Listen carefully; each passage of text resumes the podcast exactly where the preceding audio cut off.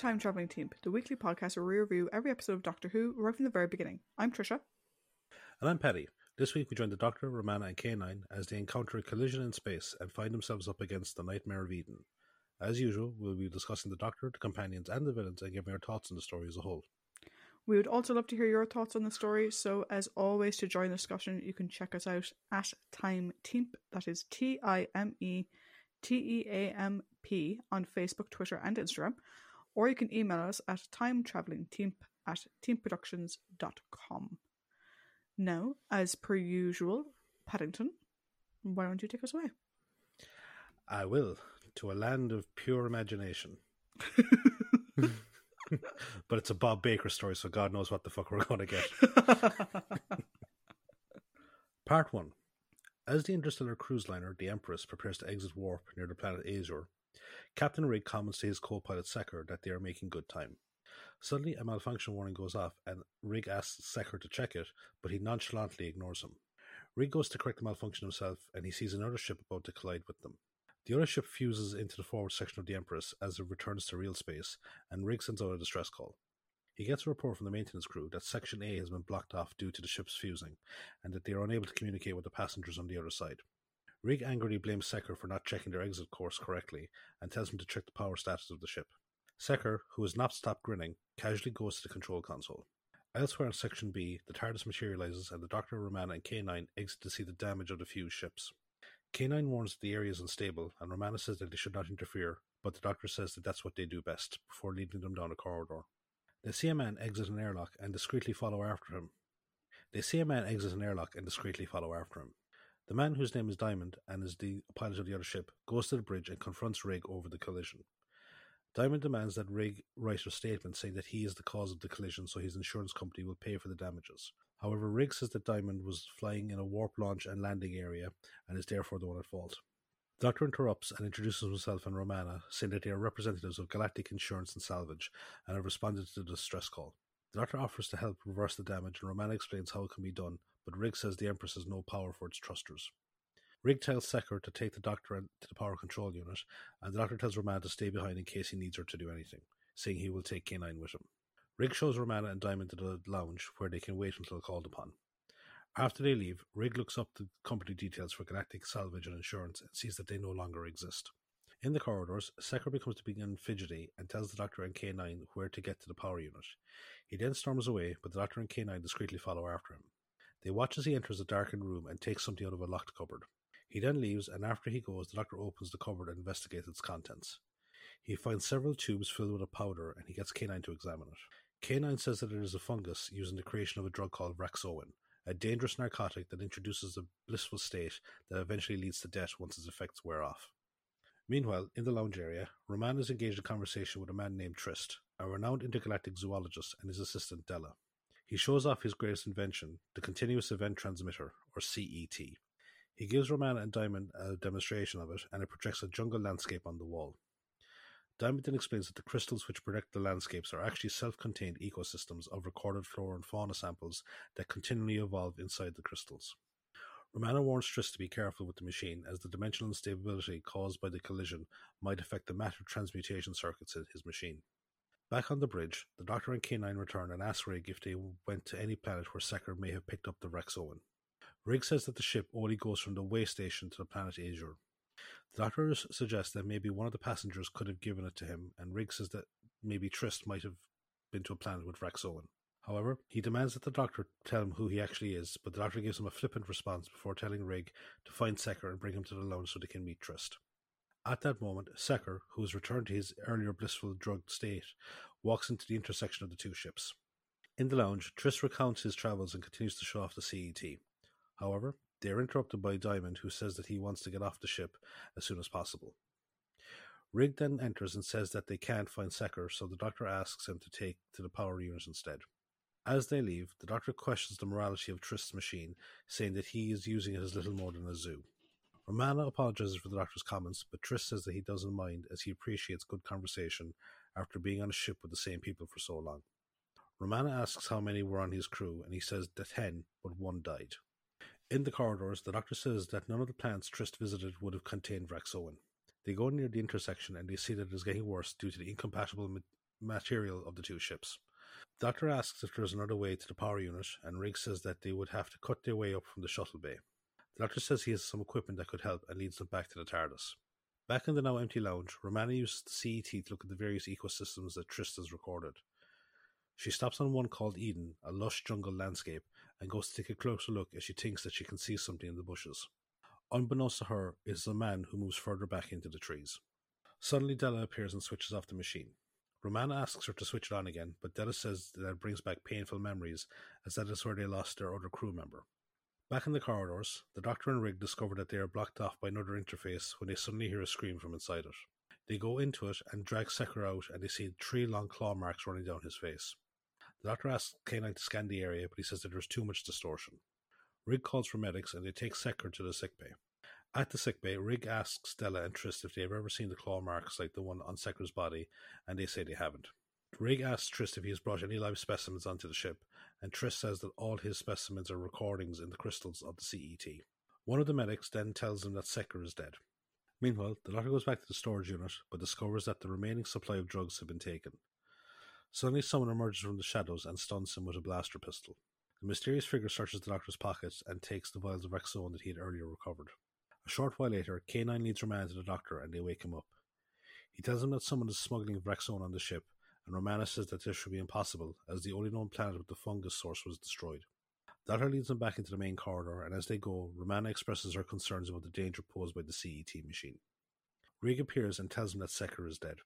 The Doctor tells Romana to take care of the CET whilst he, Rigg, and K9 go to separate the ships. Romana goes to the lounge and turns on the CET again to bring up the Eden landscape. She goes to take a closer look, but is suddenly stung by something, causing her to collapse to the floor.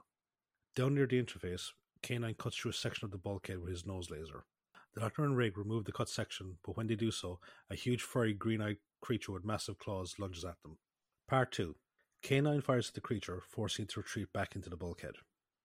The Doctor and Rigg replace the cutaway section and K9 starts to weld it back into place. Rigg demands to know what's going on, but the Doctor admits he can't explain anything, but tells Rigg that Secker was taking Vraxoin and would have died anyway without the creature attacking him. Once they finish the welding, they head back to the bridge. En route, Rigg tells the doctor that all the passengers were scanned prior to boarding and that he also scanned Dymond's ship after the collision, with neither scan showing any trace of Vraxoin. However, he says that he will check again and he begins the scan when they get back to the bridge. Unfortunately, the scan reveals no sign of the drug, but Rigg says that they have bigger things to worry about as they still need to separate the ships. He says that they can't do it without accessing the power unit, but the doctor says that he can use the TARDIS. Rigg again becomes wary of the doctor and says that he doesn't know whether he can trust him or not. The doctor echoes the sentiment, but assures Ray that he only wants to help and gives Rigg instructions for both himself and Dymond. Meanwhile, in the lounge, a mysterious figure stands over Romana, but then rushes away when they hear someone approaching. Della arrives and rushes to help Romana, bringing her back to consciousness. Romana says that she must have fainted, and Della asks why she was looking at Eden again. Romana asks why she is so concerned about it, but Della evades the question and says that she will get her a drink. She bumps into Rigg, and as the duo start to speak, the mysterious figure pours something into the drink she had prepared for Romana. Rigg takes the spiked drink, and Della prepares another for Romana. Rigg goes back to the bridge where he finds Tristan Dymond waiting for him. Dymond demands to know when he will be able to get the ship free, as his work depends on it.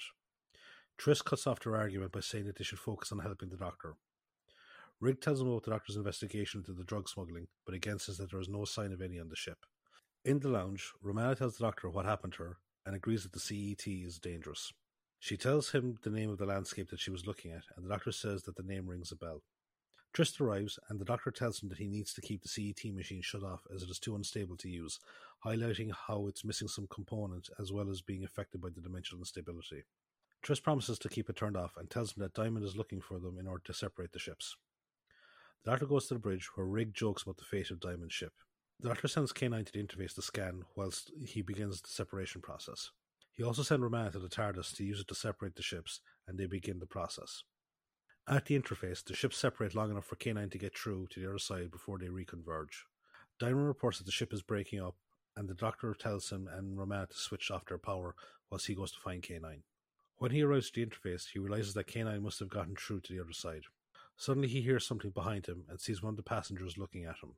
Before he can ask a question, the passenger flees and the doctor takes off after him. The doctor chases him to the other passenger cabins. Ch- sorry. The doctor chases him through the other passenger cabins, and the chase continues onto another section of the interface, and the Doctor confronts the man, who turns and runs into the interface.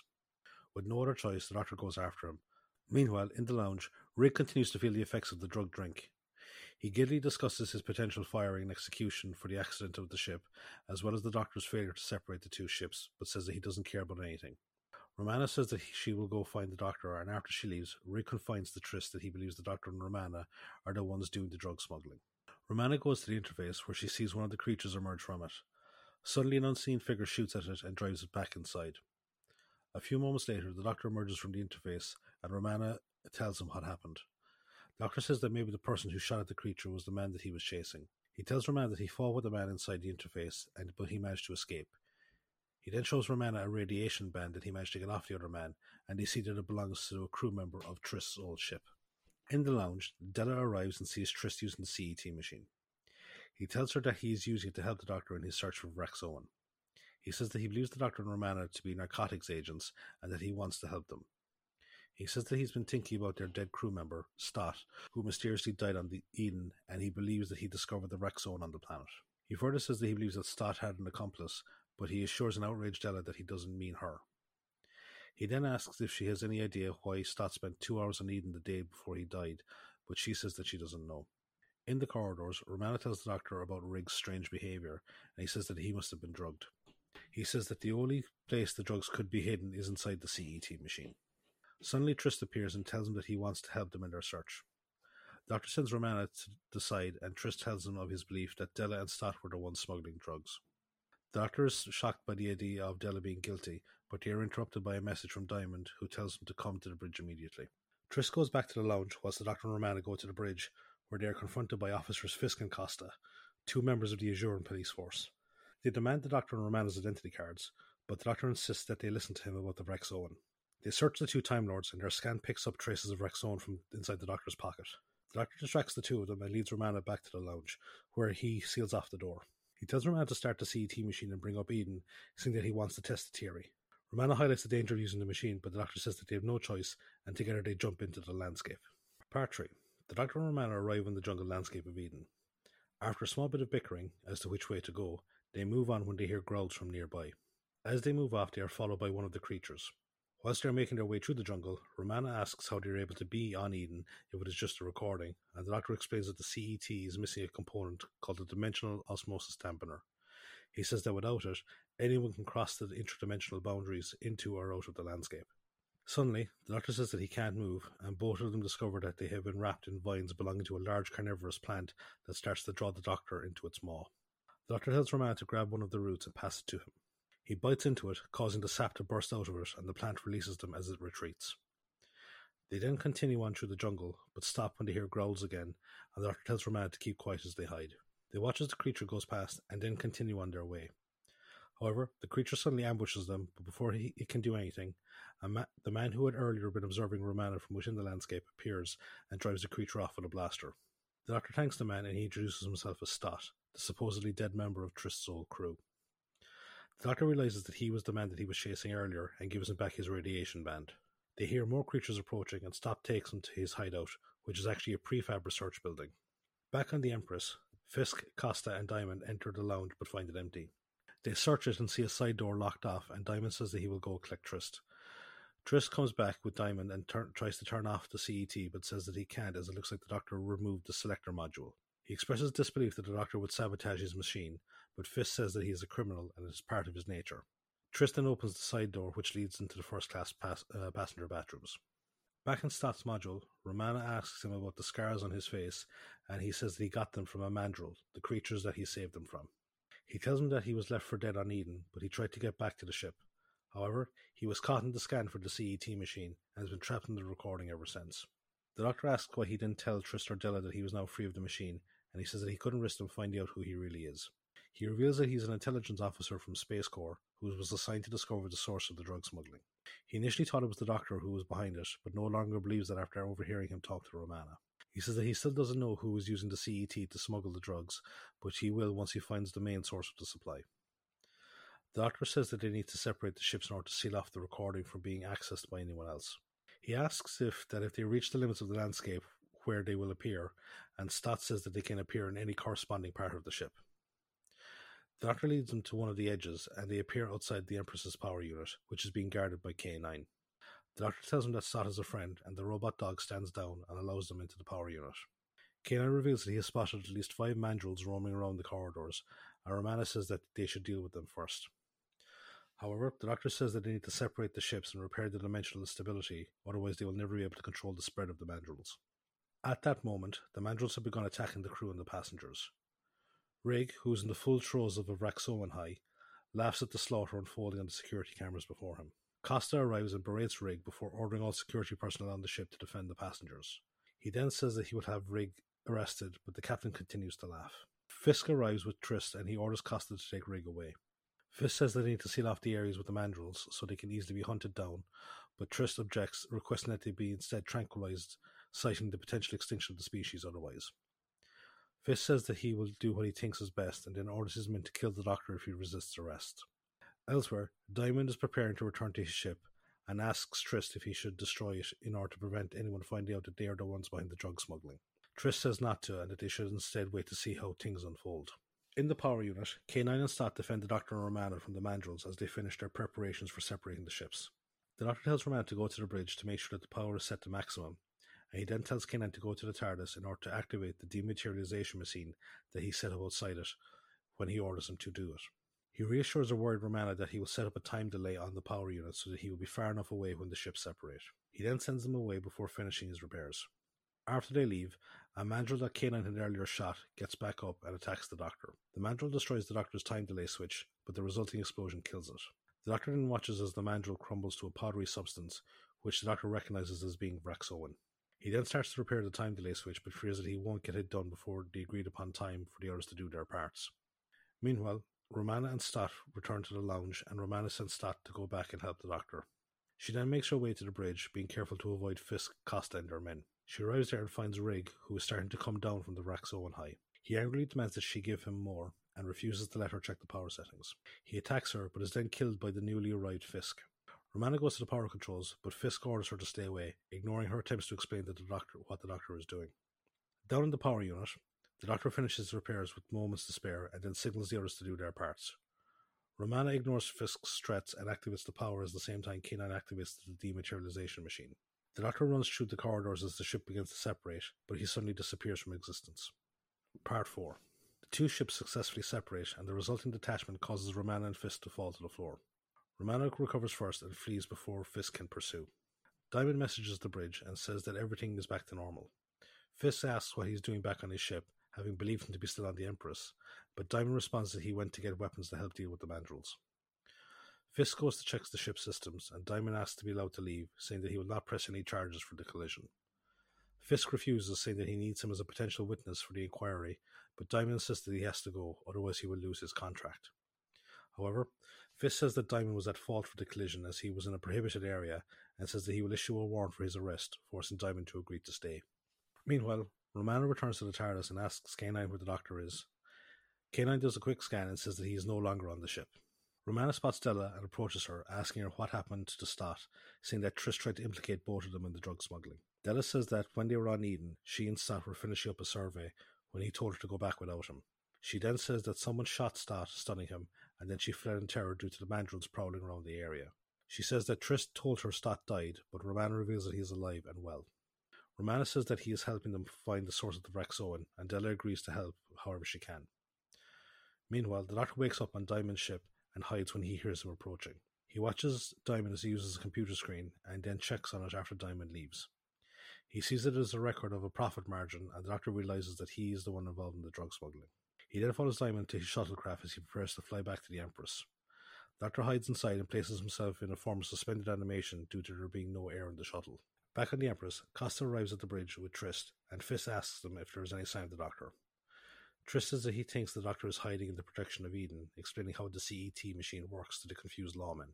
He explains his theory of the Doctor being part of the drug smuggling operation. Fisk seems satisfied, but asks why would the Doctor put himself at risk to separate the ships, and Tryst replies saying that it's because he is a criminal, echoing Fisk's earlier logic. Elsewhere, Della returns from searching the ship and says that she can't find the Doctor, but K9 says that he's just come on board and leads them to the entrance to the shuttle bay, where they take cover to avoid being seen by Dymond. After a few moments, the doctor emerges and he explains what happened to him as the ship separated. Suddenly, two guards appear and the doctor and Romana flee as they give chase. However, K9 manages to stun one of them before retreating after the Time Lords, and the remaining guard takes Della away with him to see Fisk. After they have gone, the Doctor reveals what he has learned on Dymond's ship, and as well as his discovery of another CET machine there. K9 says that he can detect movement ahead, and they suddenly see Stott appear as he tries to fend off a group of Mandrels. The Doctor tells K9 to take over, and he explains everything that he's learned about Tryst and Vraxoin. Sorry. The Doctor tells K9 to take over, and he explains everything that he's learned about Tryst and the Vraxoin to Stott. Meanwhile, Della and the guard are ambushed by a Mandrel. The guard is killed, and Della runs for the bridge where she sees Tryst and Dymond putting on spacesuits. Della demands that Tryst help the doctor get the Mandrels back into the CET machine, and he gladly offers to help. She then confronts him about Stott and says that she now knows that he is the one behind the Vraxoin smuggling. Tryst says that he only did it so he could fund his conservation efforts, and he takes no responsibility for the deaths of the people who took the drug. Della says that he murdered Rigg, but before he can say any more, a Mandrel bursts in. Della escapes as Dymond and Tryst use their weapons to stun the creature. Tryst tells Dymond to go after her whilst he sabotages the ship's controls. Della flees through the corridors but is stopped by an approaching Mandrel, which allows Dymond to catch up with her and stun her. He then flees when Romana and K9 arrive, and Romana orders K9 to go after him. However, the robot dog says that he must protect them and he stuns the approaching Mandrel. The doctor then appears, having been vouched for by Stott to Fisk, and Romana tells him what happened. The doctor says that they must be preparing to transfer the projections from the CET machine to the one in Dymond's ship via the equipment he saw there. As Tryst and Dymond make their way to the shuttle bay, an announcement from Fisk comes over the intercom ordering their arrest. The doctor goes to the bridge and sees the damage control panel. He says that Tryst and Dymond won't leave without the projection crystals and says that they can use it to trap the criminals. Stott then leads the security forces on the ship in rounding up the Mandrels. Just as their weapons begin to lose power, the doctor arrives and lures the Mandrels on using his dog whistle. He leads them into the projection, but before he can get out, they swarm all over him, forcing him further inside. Fisk tells Romana to switch off the projection, but she refuses. She then points to the projection and the doctor emerges, his clothes ripped to shreds, and once he is clear, she turns it off. The doctor then tells her that she has less than three minutes to properly rebuild the CET machine. As they work on it, a beam suddenly appears from the top of the machine, and Romana says that Tryst has begun the projection transfer. The Doctor tells Romana to reverse the transmutation setting on the CET and asks K9 for the ship's coordinates. He then activates the CET, which causes the room to phase slightly before going back to normal. Fisk and Costa arrive and say that Dymond's ship has gotten away, but the Doctor says that he has already captured them. He points to the projection screen in which a shocked Tryst and Dymond are now trapped and looking out of, and he tells Fisk that he can arrest them. As they are led away, Tryst appeals to the Doctor's scientific mind to make him understand what he was doing, but the Doctor coldly tells him to go away. Later, Della and Stott escort Dr. Romana and K9 back to the TARDIS. The Doctor says that they will take all the gathered environments that were scanned into the CET machine and return them home, saying that they can only hope that no one else discovers the mystery of the Vraxoin. End of the story.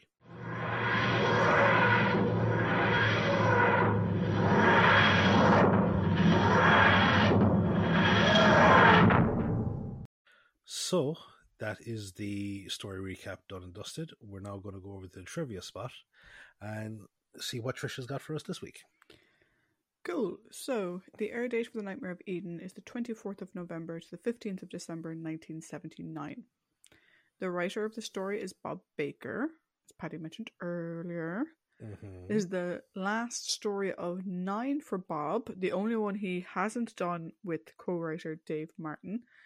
Uh, their previous stories together were The Claws of Axos, The Mutants, The Three Doctors, The Sontaran Experiments, The Hand of Fear, The Invisible Enemy, Underworld, and The Armageddon Factor. So we've got a bit of a mixed bag, I think, from Bob and Dave. So it'll be interesting to see how this one lies. Yeah, very mixed bag. I still just remember watching The Claws of Axos with my mother. Being like, what the fuck am I watching? Jesus. Of all Uh, the stories to fucking watch for her, like. I don't know. uh, the director of the story is Alan Bromley. This is the second and final story by Alan. We previously saw his work in The Time Warrior. I will say, I'll get into it a bit in a second, that Graham Williams also did directing work on this story. I'll get into that in one second. The story had the working title of Nightmare of Evil, as opposed to Nightmare of Eden. I think either one could have worked. Nightmare of Evil just seems a bit I, I, redundant. th- I think given the given the reveal of the Mm. Vraxoin, and what Vraxoin is. I think Nightmare of Eden is a much more apt and powerful title. Yeah. Um, according to accounts by the visual effects designer Colin Mapson and the assistant floor manager Val McCrimmon, Alan Bromley just didn't understand how to direct this program. Because bear in mind, his last one was the Time Warrior, which had mm. a couple of visual elements, as in like visual effects elements, but not that much. Mm. Whereas this one was very heavily visual effects, like the whole like the connection points between the ships, the ships, like yeah. the view outside, K9's array, all of the stuff, the jumpy in and out of Eden, much more complicated than what he'd done for the Time Warrior. Because I thought his direction of the Time Warrior was really good. Oh, it was amazing. Um, but apparently he didn't understand how to direct it efficiently, and he wasn't interested in learning. Also, apparently the cast and crew both had major issues with him. Right. So he resigned from the project in the middle of principal photography.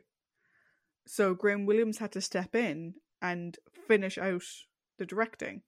Now we had seen something like this before where Barry Letts had to step in. I think it was for Dougie Camfield. I think that's so. because like Dougie got sick. Yeah, didn't Doug, Doug didn't Dougie have like a bit of a breakdown or something, or was that a different director? I don't. I think I don't. I think Dougie got sick or something happened to Dougie Camfield anyway. That Barry stepped in, but it wasn't a sort of like Dougie didn't storm off in the middle of no, no, no, whatever. Whereas this seems like your man couldn't hack it. He was pissing off everyone, and so he left, and um, Graham Williams finished it himself.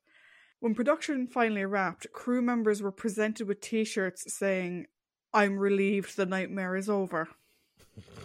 Fair enough. Now, since we've never heard of them being given honorary T-shirts at the end of any other production, one can assume that it's more than just a play on the episode's title. Yeah, well, I think the other T-shirt related thing was the comeback Bill all is forgiven yeah. T-shirts. Yeah. Also, I think the nervous break, uh, nervous breakdown director was, I think it was the guy during Reign of Terror, uh, for Hartnell. Did mm. Ian Hartnell kick off? Mm. I think it was him. Yeah.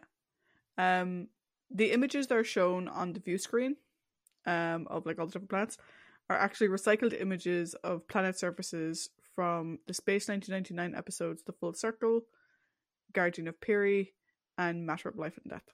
Doreen James was supposed to design the costumes, but she'd quit after a dispute with Lalla Ward on City of Death, which we talked about briefly when we were talking about that story. Mm-hmm. Vraxoin was originally meant to be called Xilophalin or Zip. Uh, Xilophalin spelled like X Y or so xylophalin, like a xylophone. Yeah, I, I xylophalin, I, I suppose, is probably better. Yeah. Um, or zip, ZIP. Um, but it was changed so as not to sound too appealing to children, which apparently Lalla Ward was like, yeah, no, don't make it sound like something they want to go find out. The continuous event transmuter or the CET machine was suggested, um, or rather was inspired by articles that Bob Baker had read concerning holograms. The idea of making a holographic projection of something. Um, holograms have become a really big deal in sort of you know conversation and science fiction, starting like m- mid to late nineteen sixties, um, and certainly by nineteen seventy nine. I mean, we'd already had Star Wars at that point. You know, mm-hmm. we'd had other holograms and other science fiction shows. Graham Williams was initially concerned, understandably so, that the drugs plot was inappropriate for the show's time slot because, unlike some other stories we've seen, like this wasn't subtext. This mm. was text. Yeah. They were very blatantly obvious about what this was about. Mm-hmm. Um, we'd seen that in the past with, particularly during Barry's era, around environmental issues. Mm, I think this so, is the first time we've seen drugs or anything like because we've had drug quote unquote drugs mentioned on the show before, but never have they been the forefront. Never have they been the main driving focus of the story. So I can understand though Graham might have been a bit concerned. Like this went out like what six six thirty. Yeah, um, th- th- this is probably definitely within Mary Whitehouse's wheelhouse, you know. Yeah. Um, and you know, going back to the stress of this particular nightmare, Um, It was after this that both Graham Williams and Douglas Adams decided to quit to quit the show. It was this one that sort of said, "No, fuck it, we're done. We've what two more stories left this season. Yeah. Then we're out of here." On to our cast. So Tryst is played by Lewis Fiander, as the only Doctor Who acting credit for Lewis. His non Who credits include The Genie from Down Under, Young Sherlock, The Mystery of the Manor House, That Beryl Marston, and Crown Court. Lewis passed away in 2016. I used to watch Genie from Down Under. Really? I d- Yeah. it's not ringing a bell for me. The only Genie show I know is I Dream of Jeannie. No, ba- ba- basically it's a Australian genie and his young son. Okay. Yeah. Uh, it's not quite as good as uh, Around the Twist, but it was Hmm. it's one of those good Australian kid shows. Okay. Um, Rigg is played by David Dacker or David Daker. I'm pretty sure I pronounced, mispronounced his name the last time I, as well. I, I- I think we did the last time, but I suppose if you think about it, you know, like Baker, Daker makes Yeah. sense. Um, this is the second and final on-screen appearance for David. We previously saw him as Irongron in The Time Warrior. hmm Dymond is played by Geoffrey Bateman. This is the only Doctor Who acting credit for Geoffrey. His non-Who credits include Dixon of Dock Green, Z-Cars, Secret Army, Crown Court, The Legend of King Arthur, and King Lear. Della is played by Jennifer Lonsdale. This is the only Doctor Who acting credit for Jennifer. Her non-Who credits include Further Up Pompeii, The XYY or XYY Man, Come Back Mrs. Noah, The Cedar Tree, and That's My Boy. Stott is played by Barry Andrews. Only Doctor Who acting credit for Barry. His non Who credits include The Spy Who Loved Me, Dracula Has Risen from the Grave, Department S, and a favourite of mine and Paddy's, Gulliver and Lilliput. Again, if you haven't seen Barry Letts' version of Gulliver and Lilliput, you have to watch it. It's so good. Hmm. Also, if you haven't seen Alan Partridge's recount of the opening of The Spy Who Loved Me, you have to watch it. Fisk is played by Geoffrey Hinsliff. This is the second and final appearance for Geoffrey. We previously saw him as Jack Tyler in Image of the Fendahl. And lastly, although we're not going to be discussing him, we have Peter Craze. This is the third and final appearance by Peter. We previously saw him in the Space Museum and the War Games. Now, given the timing for those, I don't think we mentioned. Um, we may have mentioned the War Games. I checked Space Museum notes, didn't check War Games notes because I was being lazy. Um, Peter did pass away in December of 2020. Hmm, I know. I, I think we might. I, I think we would probably discuss it in War Games because we remembered. Oh yeah, he's Michael's brother. Yeah. Um, I know we didn't discuss it in Space Museum because I. yeah, yeah. What usually happens when we have an actor who's been on the show before, I'll go back to the episode, like the first Hmm. episode that they're mentioned in, to see if I talked through their like previous acting credits. And if I did, I tend to not repeat myself. because no one fucking wants to hear me repeating myself over again. Hmm. Um, But, uh, yeah, I forgot great. to check War Games for Peter. No, it's okay. So if it's your first time. If, if this is your first episode listening, it's incentive to go back and listen to our other reviews. Yeah, it's also Trish is fucking lazy. Fair enough. Although one could argue, is it mm, more effort to go back into previous notes of my own to see if I'd ever mentioned someone's acting history than just opening up their IMDb page and copying out what they'd previously been in? Mm, Six one, half done the other. yeah. We'll see. But yeah, thus endeth the trivia. Cool.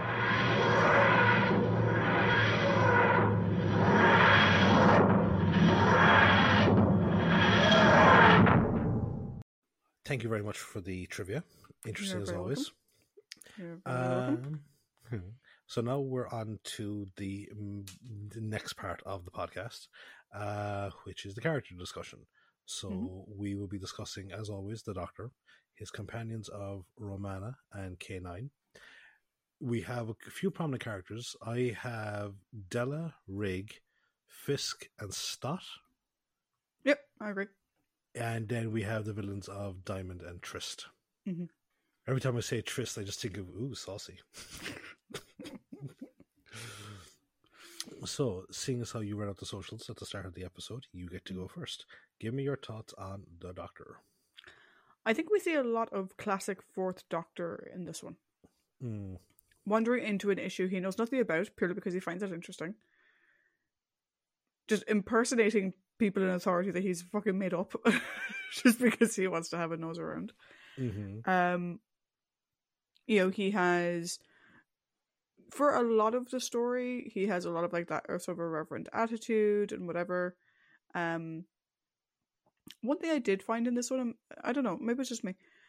He seemed to be even less communicative with his companions than usual. Or was that just me? Was it just because they were separated a lot? That it I just seemed like he wasn't I- communicating as much with them. I think that's maybe a bit of a separ- separation thing. That that's Mm. the way I read it, because there's there's also the added thing of where he trusts Romana to do what is like to essentially do what's supposed to be done. So like I don't think he's constantly having to check in or but I think it's mostly the separation thing, Yeah, I think it's just there wasn't as many. Interactive moments. I think because he was mostly alone for his aha moments Yeah, that it didn't feel like he was sharing that information as much as he usually would. mm, no, yeah, no, I I can see where you'd get that, but again, it's just a separation thing. Yeah. Um, I did actually really like his whole reaction to the Vraxoin thing. Mm. Um, I always think like angry and indignant doctor is usually funny because he's usually angry and indignant over fucking stupid things. But I do think it is always the best when it's a real issue and a real response. Yeah. Like the way he was with Tryst at the end, he Like, the Oh, way he was just so like, good. get out or go away Like- or whatever whatever it was he yeah, said. no, yeah, it was go away, and like he's like he's not even looking at him, and he just says it so quietly. It's like go away. yeah. It, it it's like you know the way that they talk about um the scene from we'll eventually get to it, but the David Tennant story about you know Mm. like the the fury of the Time Lord, like Yeah. that's just that cold anger. This is the the groundwork for it here. Well, Yeah. we've seen it on other times, but here's yeah, Yeah, I think the difference between this one and like because my other favorite example of that from Tom in recent seasons is Pirate Planet when he fucking loses his Oh, fucking but plot what's your it for? Yeah, yeah, that I still think is fantastic. I think it's probably my favorite. Like that sort of for me is right up there with the do I have the right speech. Mm. Um I don't think this one didn't hit me quite on that level because he was quiet and whatever, but like I didn't uh, it's not quite at the fear of a time lord just yet. It's there like the the groundwork is there for it, but he seemed more like disappointed. I, I think like it's like it's two different scenarios because Mm. here we're presented with like as you say it's a real world issue Mm. and he's just like it's just more so of disgust than anything like Mm. get out of my sight whereas with um pirate planet it was like going what the fuck are you doing all of this for like what is the end goal like Yeah. yeah and like, it's just like the pure heartbroken exasperation of Yeah. Like I said, Yeah. both are great. Personally, I like the Yeah. Pirate Planet a little bit more. oh, um yeah, in terms of that reaction but like this reaction was great because tom plays it so like i said there's this sense of disappointment and don't you dare try and use science oh, to fucking explain what it is you did yeah. Do you know? But like as opposed to him riling against him he's just like i'm not going to engage with you anymore. You you don't deserve engagement on this anymore. Um i do think dom dom i do think tom did quite well with this story particularly when you consider the apparent nightmare that production was. Mhm. um there's one or two decisions in relation to the doctor that i didn't quite agree with but i'll get to that more when we talk companions and when we get to overall thoughts because i don't think it's necessarily the doctor as such it's not necessarily tom's performance there's a couple of weird things in the script that i think just fit better with other people's discussions Um, yeah, I think I I think I might know one of them, and I agree that that's kind of more of a comment for me personally as an overall Mm. thing because it's yeah, Yeah. it's a direction thing more so than the character thing. Yeah. But what about you Uh no, I agree. I this is a really strong Doctor story. It's a really strong Tom story. Um, one thing I will say is though, like it's very hard to ask someone to trust you when the very first thing you do is lie to them. Mhm. um, but I like how after that he is upfront with the ones he knows he can trust, primarily Stott and Rigg. Mm. Um, really enjoyed his relationship with Rigg. Really, really Mm. enjoyed it, and like we'll we'll get more into it when we talk about Rigg. But David Daker, like as Irongron, we said was fantastic. Yeah. Here, another great performance. Another great Yeah, I- performance. we'll get it when we get to him, but like I didn't recognize him for like the first episode or two, and I was like, no, but he's so familiar. Yeah, Who the hell is he? yeah. And finally, I had to look him up because I was like, it's fucking Yeah. him out. but um no like so really good relationships with like really good character interactions here like you know Mm. just again um just tom being on top form uh as we talked about you know that just that cold disappointment slash anger Mm. over like your Tryst's whole thing and but like what i did enjoy was like just the um, there's some other aspects here, like you know, in the sense of why should the mandrels be eradicated? Like they Yeah. should have a chance at life. It's not their fault that they can be cultivated for this fucking drug, you know. Mm. Um, Get out of my notes, by the way. I, I just again, I was. I can see you. the- Get the fuck out. I was only in there for the fucking trivia. no, no, no, no. You're in my doctor notes. Get out. I'm, I well, I'm out of it now because I um, I was only in for the trivia part. But anyway, um, bullshit. I was going. Uh, um, sorry. No, I like that. The the Mm. whole they have the right to life speech. I enjoyed that. Mm. Um, it's it's a great investigation story for the Doctor. Yeah. yeah. So, and as he does a really really good job of selling. We've talked about how Tom is really good at selling the threat. Mm. He's and he sells the threat of the Vax the really well here. Yeah, I Now, agree. Ra- Romana does her part to do it as well, but he he really does a good job at it. And the Vraxoin reminds me of, um, you know, Serenity, Mm. the the the what they tried on that planet, which was like the the emotion control, Yeah. and like how people just eventually just blissed away, and then there was Mm. that subsect that became the Reavers. Uh, here it's kind of similar. Spoilers for Serenity, by the way. Oh, yeah, fuck it. well, let me tell you about the guy that was a leaf on the wind. um, but here it's kind of the same thing. This is what you know, the Vraxoin does. It gets you to that blissful state, and the minute you no longer have a ready supply of it, it essentially fucking kills you by pure anger. yeah, Um, and I, I think I agree with you. Like, I think the I think Tom and the Doctor, you know, mhm.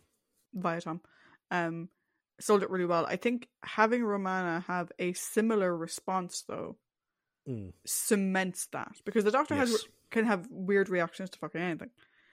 Um, but the fact that he has this major reaction and Romana's right there with him Mhm. having the same reaction, like when he's like, "Oh, Vraxoin," and she's like, "What Vraxoin? Mhm. I like- thought they destroyed the planet. Like, Like what the fuck? Like what?" So I think that was a nice sort of play by play, like with the two of them. Like it hit with the Doctor, and then it really hit when Romana was doing it as well. Mm. yeah. Um. So no, it. This is. I think it's probably been a while since we've seen like this good of a performance from Tom. I, I'd agree. I'd agree. I think this type of story, though, and these types of interactions are the ones where Tom really excels, though. Mm, yeah.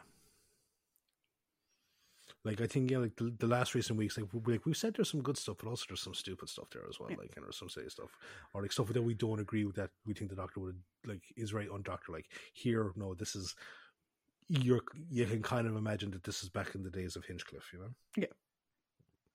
Yeah, I'd agree. Cool. So now we have our two lovely companions. Mm. So we have uh, Bestest Boy K9, uh, and then we have Romana. So who do you want to do first? Uh, let's do K9 first. Um, okay. So we spoke last week about how K9 has a different voice. Mhm. It's really just not the same. Um, I thought that maybe like last week it was just like the jarringness of him not being John, but like Mm. it's really not the same. The snarky comments don't hit the same. And the sort of fear and but I don't want to go through the thing because Mhm. like it's damaging. Like they just don't hit the same and they don't seem as cute. without John's voice doing it. And again, this is no slight, slight on your man. It's just he's a Yeah. different voice. Mhm. Um, but I am finding it really weird because I'm like, that's that's not K nine. Mhm. Um, that being said, though, I did like the use of K nine in the story for the most part. Again, Mhm. I have something I'll discuss in my overall. Um, I think they made good use of him for the most part. We find out that his, you know, metal cutter is the same as his kill ray and stun ray. They're all red, Mhm. but his welder is blue. It's blue. Good to know. Um, which like, I don't think it's really surprising that this was like, you know, K nine had a lot to do in the story. It was written by Bob. Do you know what I mean? Yeah. So he was obviously going to give K nine stuff to do, and because it all took place on a ship, Yeah, there's it had a no lot of- limit to K nine being able to do things. Yeah, it was, it was written by Bob and it had a lot of flat surfaces. um, but yeah, so all all in all, I mean, like I said, K nine, the character, good use of the character in the story, Mm. Used when needed.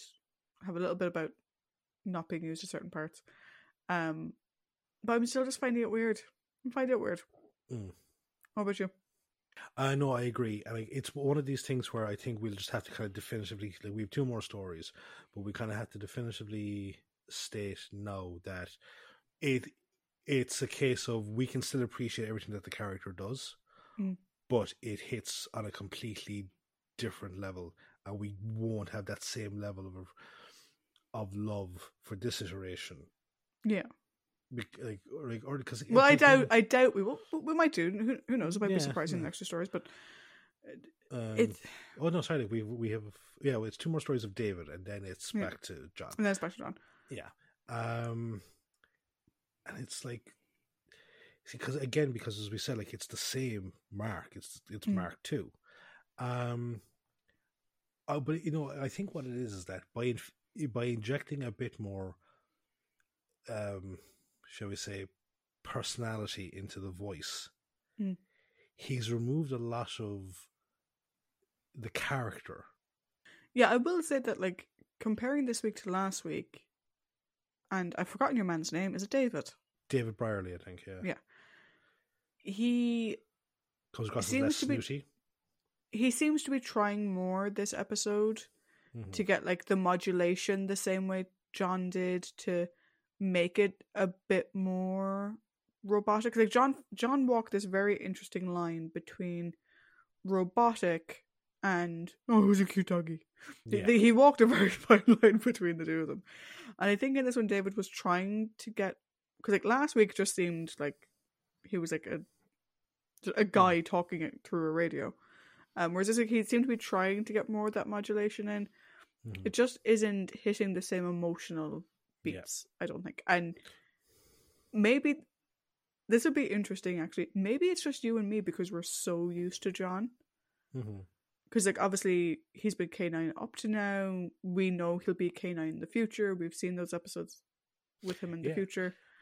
So it would be interesting, like if there's someone who hasn't seen any of the previous episodes, and they watched this week or last week, what their emotional connection to K9 would be, having not heard John do the voice before. Hmm. Actually, and that just kind of it, it's an interesting point because I just want to look up something there. Um, give me a second. I'll, as I'm looking, I'll continue with, with my uh, with my comments and stuff. Um, there's what I like about the character is that he still bickers back and forth with the doctor Mm. You know, the logic of an action taken or the percentage of it actually working out. You know. Yeah. Um, there was also a few times here as well, which I quite enjoyed, of K9 acting like a dog.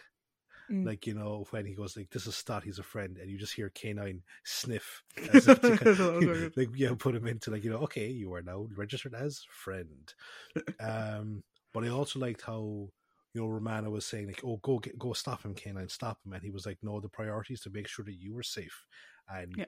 fights off the, ma- uh, the mandrels. So I quite like that.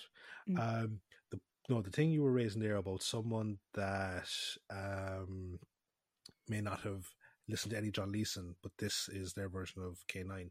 Uh, our good friend Paul from the Half Measures podcast, Mm. uh, when we talked about um, guy that took over from Michael Wisher for Davros, Mm. you know, he uh, left a comment which uh, was to uh, for him. Uh, he said one point regarding the Terry Molloy Davros conversation. Growing up in the eighties means he's the Davros that always looks and sounds and feels like the real Davros. Um, he said loves Wisher and Bleach's performances too, but Molloy opposite the fifth, sixth, and seventh incarnations to him is perfection. Mm. So there we have just again. Who, sometimes it's who you encounter first. Yeah. Sometimes it's the stories and how that person impacts on the story. Yeah, I think as well, like part of it for me might be because I've met John Leeson twice, and when you meet him at cons, he talks to you in the K9 voice. Do you know? I, sort of, I sort of just have this emotional connection to John as a person. But it's not even like you're that because I've never met the guy. Mm. But it's just there's something, there's something like I think I'm much more emotionally attaching to a character that is like robotic imitating life, like imitating life, than like, what David is trying to do. You know? Which is life imitating robotics. Yeah, yeah. Mm. So Yeah. It, yeah, um, like it's no, it, it, it- it's always an interesting. It is an interesting uh, concept to bring up, you know. Mm. Um, cool. So will we? Move, um, I don't have any other points. Um, other than to say the character of K9 is still as consistently great as he always is. Yes. It's just, it's just difficult, I think, to have that same connection. The connection is wobbled a small bit. You Yeah. know? yeah. Um. Cool. So, um, on to Romana. Another one who's not quite the same. Um, Mm. I'm not really sure about Romana in this one, to be honest. Um, a couple of positives. I Mhm. loved her connection with Della. I thought Yeah. that was great. I loved their scenes together. Um, and I loved how like they were like, the two of them were looking out for each other. Mhm. You know, and like we said, like when Romana One was first introduced, that she had this sort of cold ice queen nature. She didn't really pay attention to or care that much about like lesser beings, as it were Mm. and how she grew to change over time. And here we can really see that, you know, um, Romana doesn't ever judge Della for what she does. She doesn't judge Della for her past relationship with Stott. Like she clearly knew from the minute Della spoke that there was something there, but she never judged her for it. And she supported her for it and she comforted her with that, which I thought was was lovely. Um we do get a bit of again, you know, her reaction to the Vraxoin. Mhm. Again, like we said, you know, having another Time Lord have that same reaction is really, really strong for getting the point across. And we do get bits of her intelligence, I'm willing to say. Mhm. However, I don't think her d- intelligence was displayed as much as I would like. So we have her in her initial, oh, it's a like, oh, it's this is a CET. Oh, but it's this, this, this, this. She has a bit of that there, and she's a little bit at the end where she's like, you know, oh, we have a much better way of putting these back where they need to go in our ship, Mm. like whatever. But there were a couple of moments where I'm like, this was meant to be showing her intelligence and directing choice, writing choice, I'm not sure, but like for example, at the end where the doctor's like, Romana, you have two minutes and fifty seconds to rebuild this from scratch. And she wastes about fifteen seconds being like, What? What are you on about? What do you mean?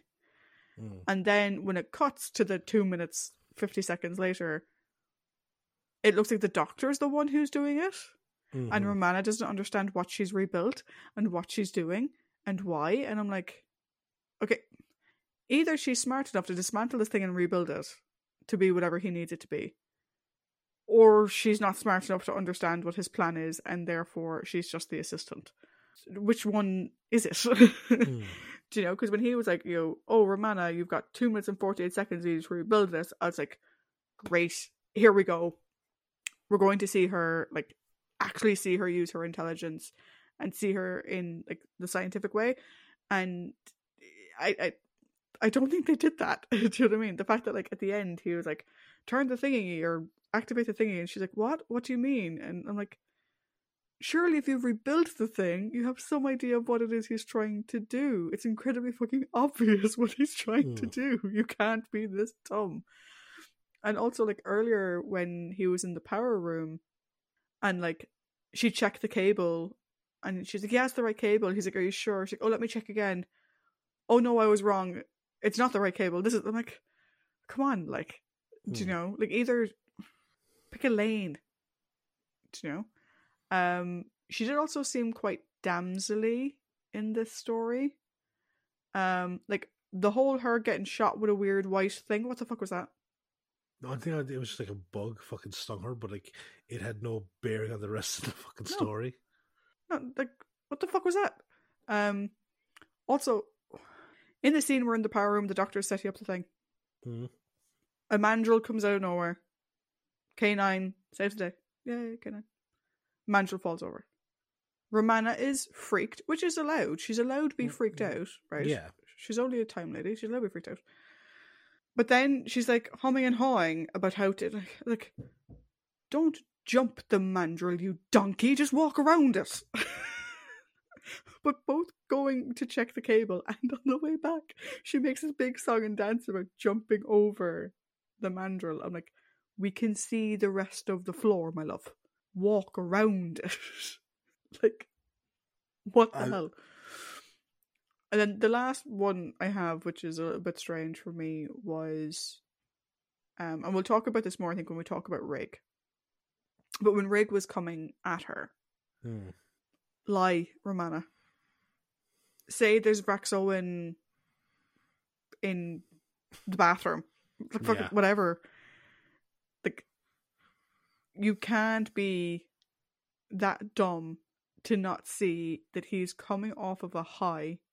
All he wants is another fix. You saying, "Let me do this, and then I'll get you medical attention." I'm like, just lie, Romana. Just Hmm. just lie. Say that there's some in the cupboard and then lock him in the cupboard or something. Now, that's probably me being a bit overly bitchy, but I'm just like, just lie. Like, because the scene went on for so long, Hmm. I was like, okay, you've tried, you've tried, you just lie now. Just, just make it up. Like I said, say it's in the toilet, whatever. Yeah. Um, but yes, like so for me, it was I wasn't quite sure because I said I loved her stuff with Della. I thought it was fabulous. Hmm. But again, with her intelligence, they're not quite sure how to hit that, which is very annoying Hmm. for a second iteration of a character. Yeah. How about you? Um. So, uh, the first thing, jumping over the mandrel. Um. There's a. It reminds me of. There's a bit in the show Arrested Development where like they're after finding a shark, like a shark, and Henry Winkler, who played Fonzie in Happy Mm. Days, you know, he's very famous for the, the whole jumping the shark, shark. thing. Mm. Yeah. So there's a bit. He's on the pier. And he's like, right, I'm going to go eat breakfast. And he just does this little woohoo jump over the shark that's on the fucking thing. And it's like, every time I um, saw Romana, because I watched the story twice, once for the recap and then once for um, just story purposes, uh, that's all that came into my head. Um, I will say one thing Lalla Ward seems much more comfortable in the role now. I would agree. That's true. Yeah. Uh, because obviously last week we you know we had our issues with, but then we discovered that that was the first story she shot, and it Mm. wasn't written for Lalla Ward; it was written for Mary Tamm. Mm. And then we had so if you take that out of it, and then you go back to Destiny of the Daleks, she's still trying to find her signature style. The City of Death again, it's like kind of like a 2.0 version, like you Mm. know. Just like, here, I think yeah, she's much more comfortable in the role here. Mm. Um, the intelligence side of things, as you yeah, as you said, it's it's inconsistent. Like at the start, she says like, "Oh no, no, it's a simple uh, process to remove the ships. We can just do this, this, and this." You know, so she has that side of things. Uh, then, as you pointed out, yeah, there's you know the dangers of the CET machine. Talking to Tryst. Um, then it kind of everything takes a backseat to you know being the doctor's uh, scrub nurse, you know, screwdriver, screwdriver.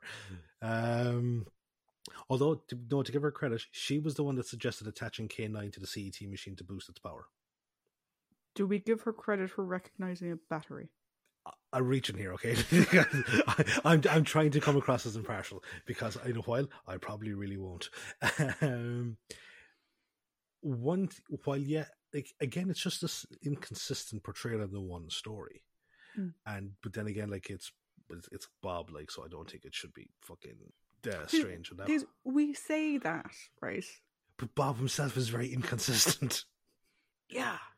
Yeah, Bob's written some fucking dingers. He's written some amazing ones. yeah.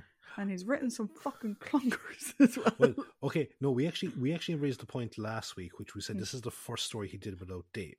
Yeah.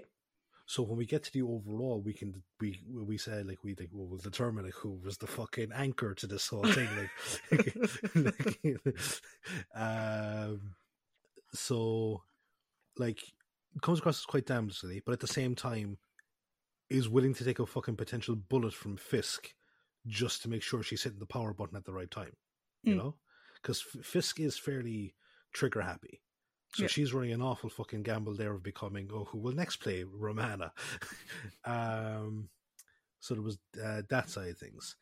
Um, there and like no, as you said, great interactions with Della, really, really good, and it's in a sort of like a like we're in this together type thing.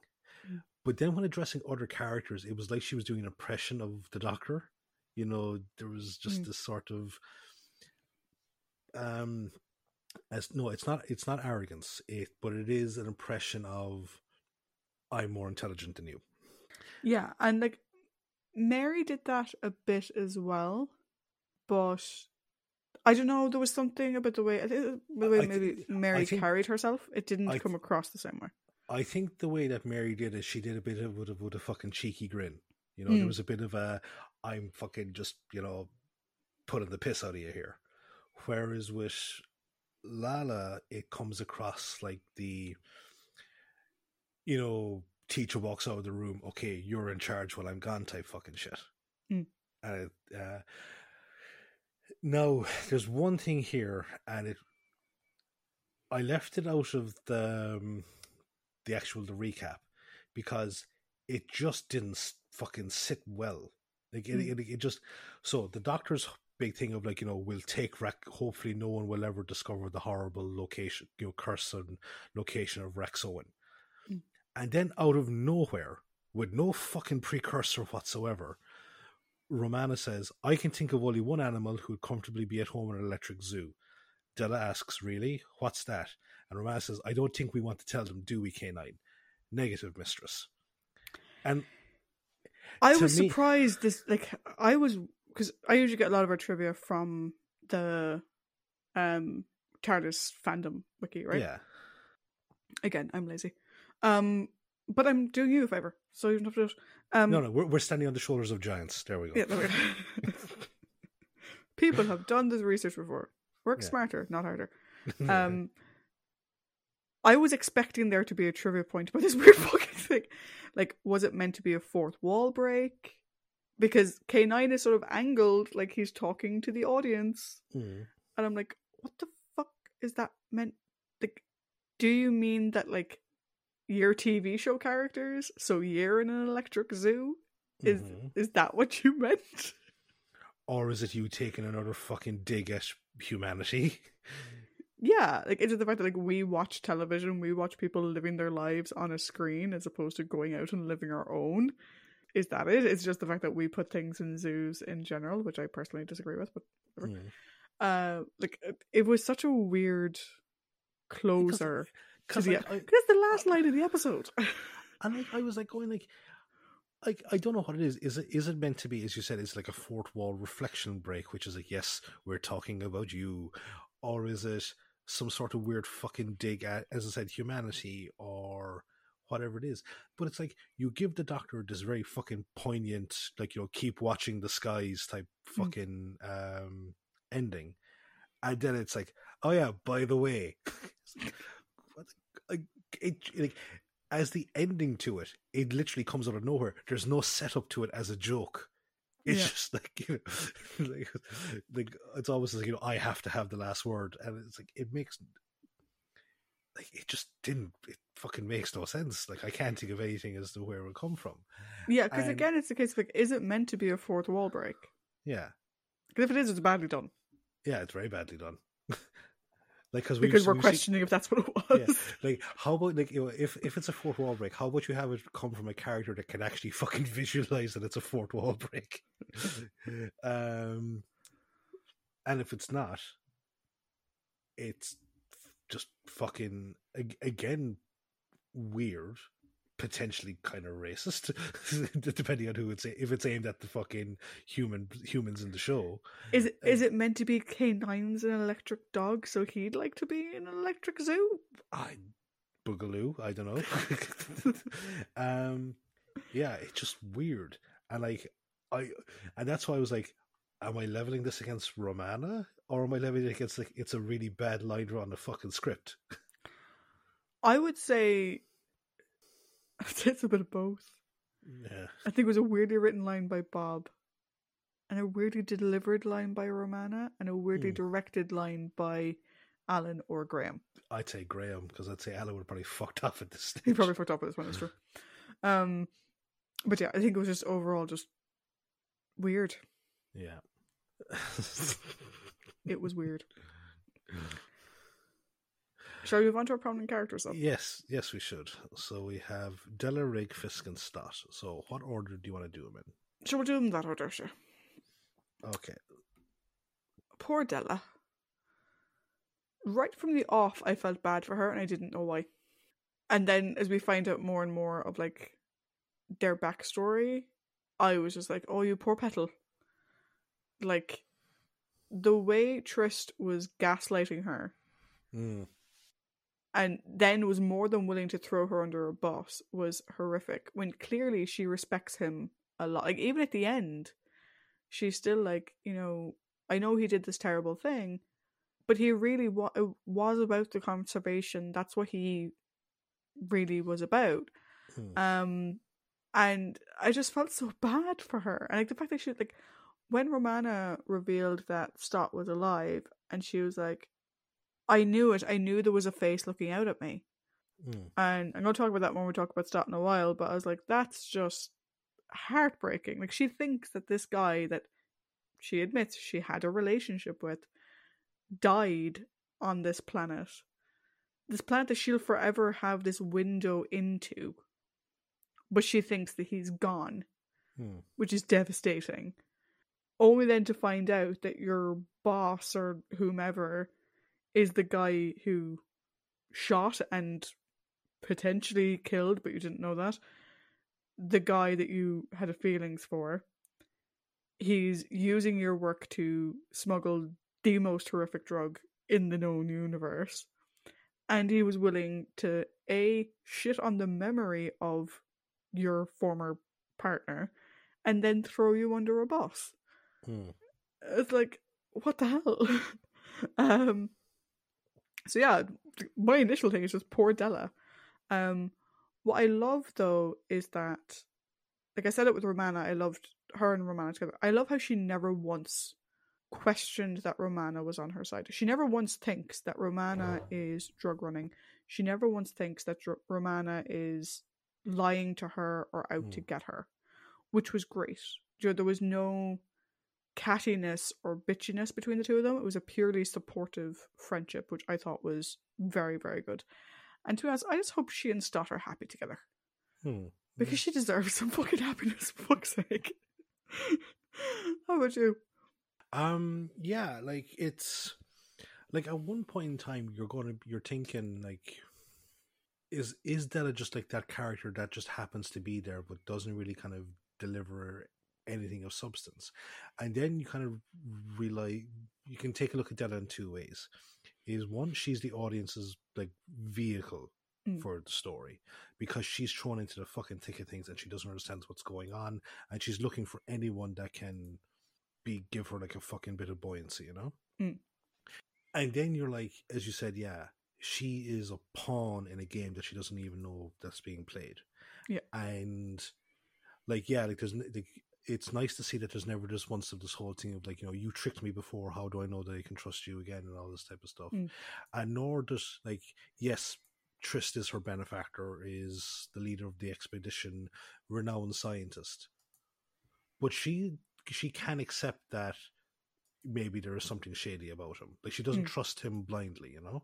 Yeah. it's not the whole thing oh, he's the most fucking brilliant scientist of his age and like how could you possibly say this against him? Um and by the end of it, you're really hoping that she makes it true. Like you're Mm. you're you're, rooting for Della. Like whatever else about the other characters, and like we, like we can discuss like some fucking Mm. things probably when it comes to Rigg. Um, whatever else about anyone else, like you're hoping to to fucking Christ that Della makes it true. Yeah. Because if Della goes, like that's the emotional fucking punch that Mm. might be one punch too many for this story. Yeah, I agree. Um, yeah. So no, she's a she is an enjoyable character to have on screen, and it's a really good performance. I think. Mm. Very much so. Uh, It's nice as well to give the female companion another woman to work off of. Yeah. Of a, no, obviously, Romana's however many years old, Mm. but of a visually comparable age. hmm Do you know? Um, that they both have someone to lean on and to talk to is is always nice to see because a lot of times we don't have that many female characters. No, we don't. and we don't have a lot of primary female characters or a lot of primary female characters who aren't evil or old Mm. or killed off in the first five minutes. So Nightmare of Eden passes the Bechdel test. Uh, hmm. I don't know if it passes the Bechdel test because most of their conversations are about men. But I thought it was wasn't it about men in a romantic setting, or does it have to? Or I don't know. I need to. I need to look up the the Yeah. definition. Like, To be honest, it's actually very difficult to to have women pass have something pass the Bechdel test. Yeah. just because like my person oh, okay. random tangent with Trish. My issue with does it pass the Bechdel test is we'll take Star Trek TNG, right? Mhm. Everyone was saying that Deanna and Beverly rarely have scenes together that pass the Bechdel test, and there are certainly not scenes of them on their own Mm. that pass the Bechdel test. Even in Picard, their reunion, they were talking about Jack, right? And my thing is, guess what I talk to my female friends about? We talk about our love lives. That's called life. Mm. Do you know? We talk about other shit as well, completely fucking random shit. But, for example, ever since Picard season three started to air, me and my other best friend, Vicky, spend at least 50% of every conversation talking about Star Trek. Hmm. That In doesn't diff- mean we're not strong, independent feminist women. Mm. It means Vicky has a serious thing for Star Trek. Jesus Christ, she fucking does. Like, Um. Okay, to pass the Bechdel test, a movie or whatever has to meet three criteria. The film must have, or whatever, must have at least two male, two female characters whose names the audience knows. mhm, Tick. we have. At some point, they must speak to one another, Yeah. and the conversation has to be about anything besides a man. That's it. Okay. Now, That's technically speaking, broad. they do talk about the machine, but they're also Mhm. talking about Tryst or Stott when they're talking about the machine. Although I suppose like when Romana came to after being knocked out, how are you? I'm fine, thanks. Yeah. Yeah. Um, but I love this person's like, that's the whole test. It sounds bizarrely simple, and it's like, yeah, it is, and there should be more conversations of women talking about things like science and plot and whatever. But no, they shouldn't be penalized for having normal fucking conversations. Yeah, yeah, exactly. Like, and again, like, I, to I will. I will get off my soapbox now. No, but to me as well, like the, the thing about it depends on the context of what you're talking about. If you're talking about him and a romantic interest, like then okay, yeah, I see where that point's coming from. But if the person is involved with a plot point that doesn't have anything to do with a relationship or sex or anything like that, then I think it should be fucking fine. Yeah, or like just sorry, just going back to the Star Trek example. Um, the episode where Worf ethics, Hmm. where Worf fucked up his back and he wanted to kill himself because whatever, Yeah. and there was this other doctor hmm who wanted to perform the surgery, and Beverly's like, "No, you're a fucking radical person. Get the hell away from my patient." By this definition, that probably doesn't pass the Bechdel test because most of their conversations are about Worf. Mm. Even though it's about Worf's medical issues, it's about Worf. And again, a lot of the conversations between Deanna and Beverly, they're both medical practitioners of a sort. They're the only two women after Yar leaves that we really have major interactions with. And so they could be talking about Data's mental capacities or Geordi's mental capacities.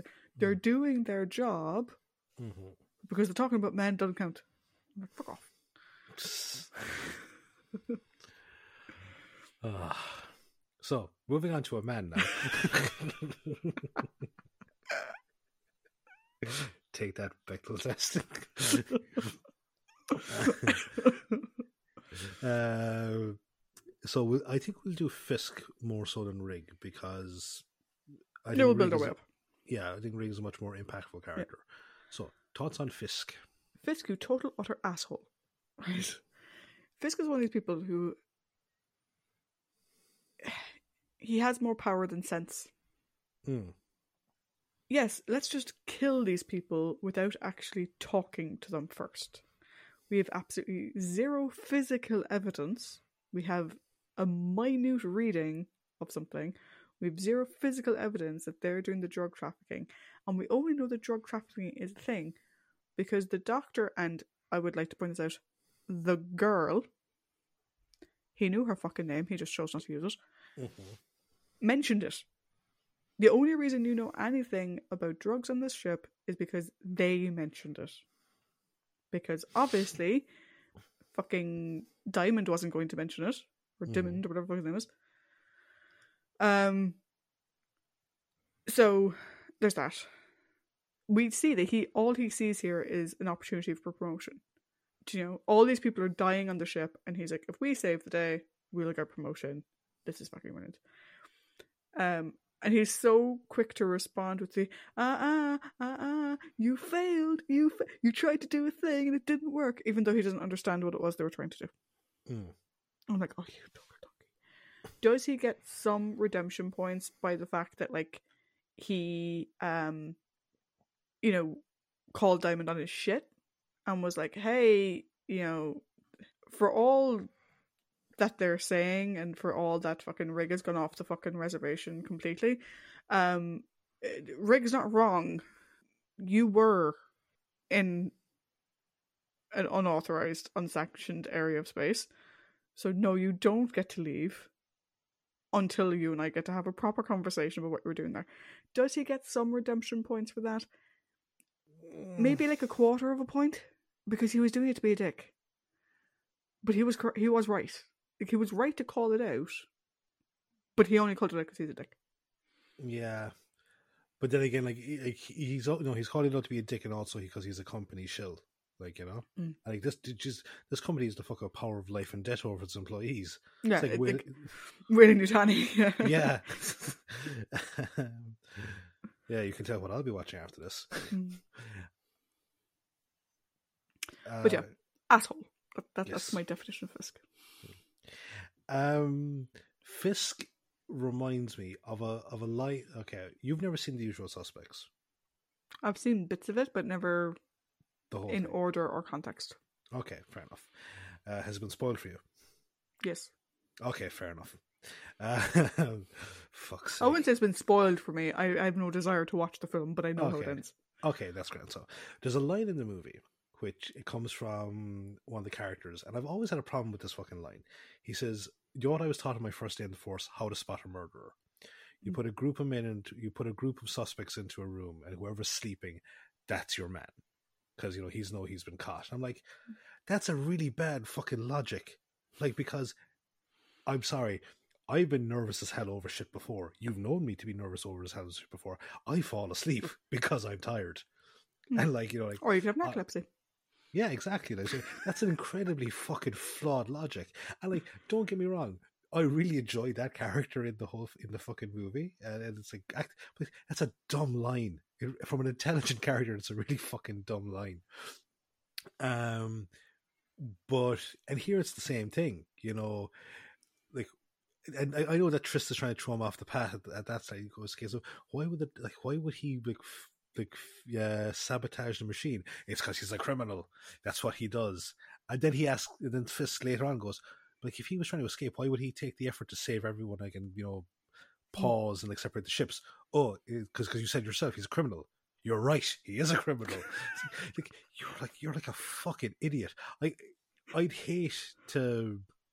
I'd hate to him to be like an arresting detective because it's he won't investigate. He'll go with whatever is the easiest option.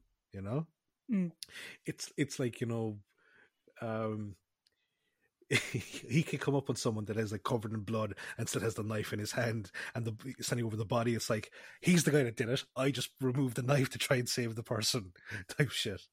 Um, like I don't think I would ar- argue maybe like like zero point zero zero zero two five of a fucking credit for his whole thing of stopping him. Um, it is lucky that none of the main or supporting cast were shot by him because of his incompetence. Yeah. Yeah, and the reason he's like, the fact that he goes on about like twelve people are dead and twenty six are injured. This mm. is great. We're going to get a fucking promotion. Like, yeah, I say the reason he's not a villain is because he's a, he's incompetent. That's mm. all. That's the only thing that's keeping him in prominent character section.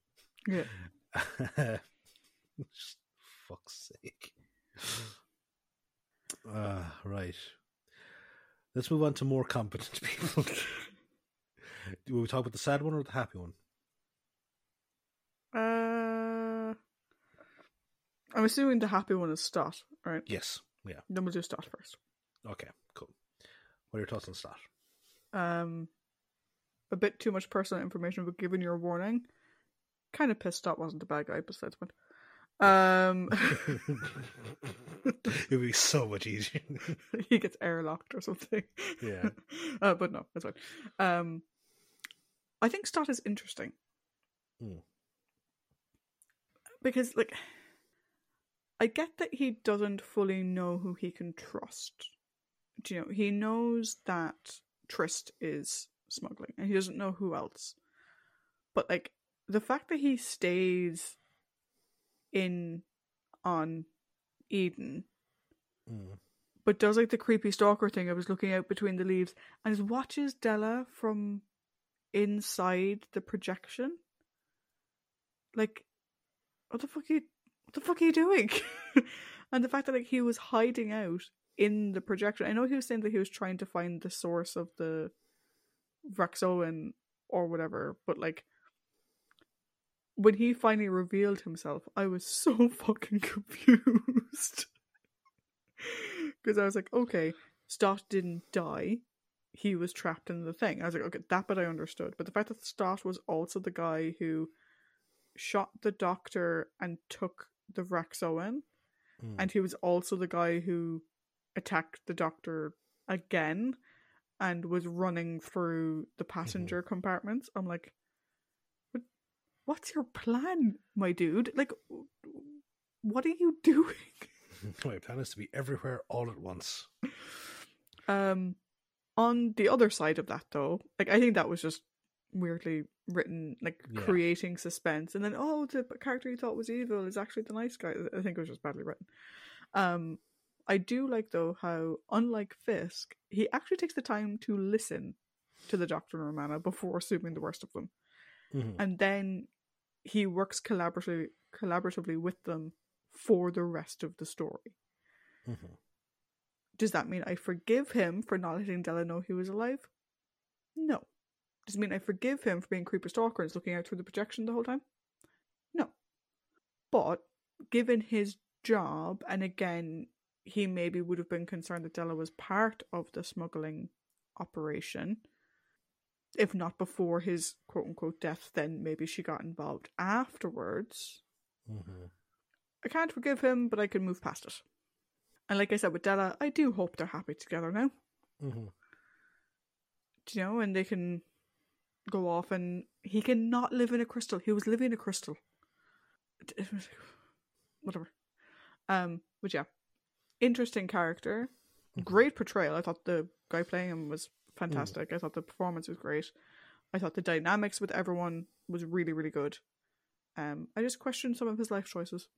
How about you? Cool. Um, I agree with you with, a lot of stuff on that. Uh, he's the complete counterpoint to Fisk. He's a good cop Hmm. because he doesn't take any rash action actions, and until he's got all the evidence to support his theories.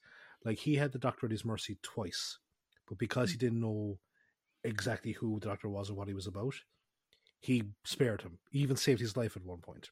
Mm. So I admire his I admire his like his ethic for mm. his for his job. It's a case of like don't make a decision until you know who you can and can't trust. So that's mm. good. Um he, he's an effective story based companion. Um like obviously not there like uh, long enough to be I would say Yeah. in the companion type of thing, but definitely you know he's he's a good ally for them throughout the story. Mm. Um and as well, he definitely puts his life at risk to try and keep the rest of the Empress crew, uh, like, or, or taking charge of the security forces, Mm. kind of marshalling them, doing all that kind of stuff. Um, the creepy stalkerish thing. So, I okay, him looking at Romana, I understand because he's like, I don't know who the fuck this is. I think she can see me. I'm going to stay here in the bushes and put a Buffalo Bill, and I'm just going to to keep an eye on things. Now, I took his line of the whole I I could only look out, you know, at her, at Della. I took that to be before the fucking um ships collided and he was able to get free of his uh picture prison. And then you raised another thing about her uh, oh yeah, not trusting Della. I don't I didn't view it as I didn't view it as him not trusting, like you know, like he, I think what his thing was, and again, this is just my opinion, was that he couldn't trust Della not to let slip that he was alive. Okay. That yeah, and that no, that's the way that I read into it. At the same time, though, I can kind of see, yeah, it's like, come on, like, you, you, like, while it's not explicitly stated, the two V did have a kind of a fucking thing, so maybe you should know, like, what, like, she's not a silly little schoolgirl type thing, you know. Also, it was expressly stated. Well, see, this is the thing. I think that line is delivered weird because she said we were together, but then goes into and and describing the day. No, I fuck- no. It was, we were together. Pause for emphasis, Yeah. and then she described everything else. Okay, I thought. It, okay, I thought it was just a bad line delivery. No. I, I thought. Okay, fair enough. Okay, in that case, it is explicitly ex, explicitly stated. Yeah. Uh, expressly, explicitly. Whatever. I'm glad that Uh, you're kind of on the same page as me on that because I, I I was slightly afraid as you were talking that we were going. It was going to be a very similar conversation to one that I had at Star Trek Vegas last year with Norm from Mission Log and uh, some of our friends, where we had like a 3 a.m. conversation over pizza around whether Pete from Stargate SG One was creepy stalker Pete or good cop doing his job Pete. Yeah. My vote is for creepy stalker Pete. Norm's just for good job, good cop doing his job Pete. or um, myself and uh, Sarah, like we like, uh, we both love the movie Shang Chi and the Legend of the Ten Mm. Rings. She thinks Shang and Katie have a thing for each other. I don't see it. I just see them being really good friends. But no, she th- she thinks there's romantic subtext there. And I'm like, don't see it. mm, no, No. I agree with you on that one. Cool. Sorry, Sarah. Completely disagree. um, and now we're on to. Okay, I was going to spoil my take before you gave Mm. your take, so we're now on to Rigg. Give your take for Rigg. Okay, I, I know what your take is just based off what you didn't just say. Mhm. Um, a couple of things about Rigg. I think Rigg is a great character because one of the things that I like straight off the bat is as soon as the doctor was out of view, he looked up the doctor's credentials. Mm. I always like people who check their sources. Right? And even then, he's like, okay, I'm going to keep an eye on him, see what he does. Okay, we're in private, no one else is around. What the fuck are you doing? Who the hell are you? And so he's not just taking the doctor at face value. Eventually he starts making leaps in logic that like, oh, he's a narcotics officer or whatever. But they're all understandable leaps in logic. Do you know? Where he's like, you know, the doctor's clearly a good person, is clearly trying to help us, and now he's looking for the Vraxoin. Okay, maybe he's a narcotics agent and he's undercover and okay, fine. But I like that he didn't just take him at face value. He's clearly someone who he's a good captain. He clearly does his job well. He knows what's involved in his job. He knows where his responsibilities lie. Is he a little bit of a company man? Yeah, but it's also not his ship. Do you know? Like Hmm. it's it's a company ship. Mhm. So whatever. Um and that's why the fact that like he never lets um uh Drummond off for the fact or Dymond off for the fact that like you know okay whatever happened like yeah I crashed into you but what the fuck were you doing here my dude? Like what the hell? Um I think it's great. I felt so bad for him. Like so bad for him because his reaction to the Vraxoin was very similar to Dr. Romana. He did not like the fact that this was on board his ship, and he really wanted to make sure it was solved. And he's also someone who's like, you know, I'm going to lose my job for this because of this crash, but I don't care. I have to do the right thing. I have to power through. To see him then devolve into madness Mm. was really terrible to see because we saw how proud he was of his job, how proud he was of what he does, how dedicated he was to what he does. And then to see him lose it all, like scene by scene, like the scene where he's just sitting there laughing, Mm. it sort of reminded me a little bit, like in actually a, in a much more serious way of um, Kingsman: The Golden Circle. Have you seen Kingsman: The Golden Circle? Not yet. It's really good. You should. Basically, there is. This isn't spoiling anything. It's just the setup of the film. Um, there's a drug that, when you consume it, you start laughing, like maniacally and dancing. Like it, you just completely lose control of Mm. yourself hmm until finally you're just frozen and you can't move. And it sort of reminded me of that, like, because we can see his decline. And then we get to his withdrawal. His assault on Romana, though, could have been much worse in terms of how they decided to shoot it. I think it was still really intense. And much more intense than I thought it would be because it went on for so long. Like she, they didn't just have her push him away and him like scramble off and trying to find Vraxoin somewhere else. He kept at her, like grabbing her, and because Lalla Ward is so short hmm and she looks a little bit like a doll, you think he's going to break her arm. hmm Do you know? Or like, did he hit her across the face? No, I Did he nearly hit her across the face? I think he aimed I to hit her across the face. Yeah. Um, but like, it's very intense. And my brain is blanking. What happened to him at the end? Uh, Fisk shot him. But did he shoot him dead or did he? No, shot him dead. Oh, okay. It's it, like- it's it's very hard because all the fucking rays look the same. Yeah, see, this is the thing. This is where I'm confused, right? Because at one point, I thought K9 shot someone dead, then we found out he didn't. Yeah. Um, because I wasn't sure if he was dead because no one mentioned it. No one No, I- mentions him after the attack.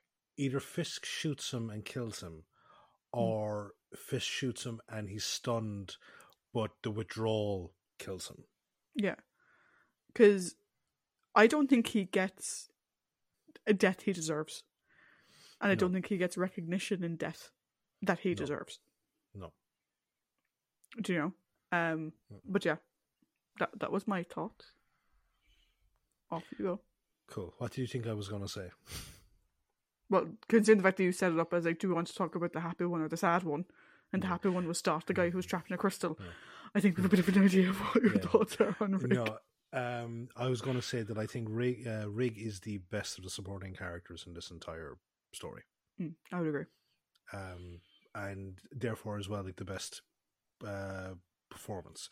David David Daker does a fucking phenomenal job here. Really mm. good. And like I always like it when guest actors they come in and they're just fucking performance after performance after performance. We saw we saw it with Irongron. We see it here again. Fucking great. And this is a very different performance to Iron Gran. Very, very, very different. Because I've only seen him in one other thing, I think, and that was an episode of Porridge. And his ca- character was kind of like like Irongron since he was a fucking prison bully. Mm. So here, seeing him in as a a much more like upstanding person mm. is great. but you no, I agree. I love the fact that he fucking he knew that the doctor who was wasn't who he fucking said he was, and then double checked it, but still didn't hold it against the doctor fully. Like he, mm. you want to help, prove it to me. Mm. Um, so I like that, and I love the fact that he was like he could have said like I'm the captain, my position's here on the bridge or anything like that. No, he was like, no, I'm fucking going to where I need to be to help. You know, because mm. uh, he trusts his crew, which is great, mm. and like throughout the story, he, like, he's just a really, really good, again, companion for the Doctor here. The and he says a line to Dymond, which was that his only concern is for the passengers and the crew of the ship. Mm. And then in one fucking swift action, that is taken away from him. Yeah. Because once he is drugged with Vraxoin, he watches as the passengers and the crew are fucking mauled by the mandrels and he laughs. As you said, mm. it's the maniacal laughter. The man that he was is fucking taken away. And the only witnesses to that are two fucking incompetent law enforcement officials that could have sent a report back to the company and damaged his name, his mm. legacy. Mm-hmm. If he had a family, their name could have been fucking mud. They couldn't have been entitled to anything. And that's his death is fucking sad, and that's why the the the main villain of, of this story is a is an absolute fucking the word I can't say or the word I won't say again. Um, it's just it, it's just so heartbreaking. Like, a, a, as I said, a fine, upstanding uh, person mm. is the lasting memories of the potential lasting memories of people of him mm. would have marred his reputation. Yeah, I think if you compare him to the guy at the beginning, whose name I've forgotten, the navigator. Yeah. Um, like Secker was microdosing, and we don't know for how long because mm-hmm. he knew where the Vraxoin was and he was yeah. going to get more of it. Mm-hmm. So he was microdosing for. Rig had an entire vial of the stuff mm-hmm. dumped into his drink, which I'm guessing is like a brandy or something. Because Della had gotten it for Romana after she just yeah. passed out, and like in like the seventies, like give someone a glass of brandy to sort of help them. Yeah. Whatever. So okay, he was having a glass, which, whatever, but like, he drank the whole, like, like I said, Secker was microdosing with a vial of the same size. Mm-hmm. Rig had the entire vial upended in one go. Mm. And the fact that like, he devolves in the space of hours. Yeah. Is insane. Um the whole idea of like him laughing off um Fisk and Fisk Costa. Fisk mm. Costa, yeah. Like I would have loved to have seen episode one rig go toe to toe with Fisk in defense of the Doctor.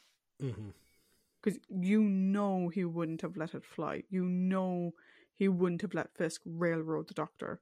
Mm-hmm. Because that's just who Rig was. Do you know? And like and the other uh, said component is like is that when the person like when when Tryst is accosted by Della about his debt, he mm. was like, "That's unfortunate." It's like it it just uh like and I think this is again this is a this is a, a point of credit to Bob's writing. Mm. He wrote a very good character, and the impact of his death is Mm. fucking well done. Yeah. it's it's a really it's a really good point in favor of this story.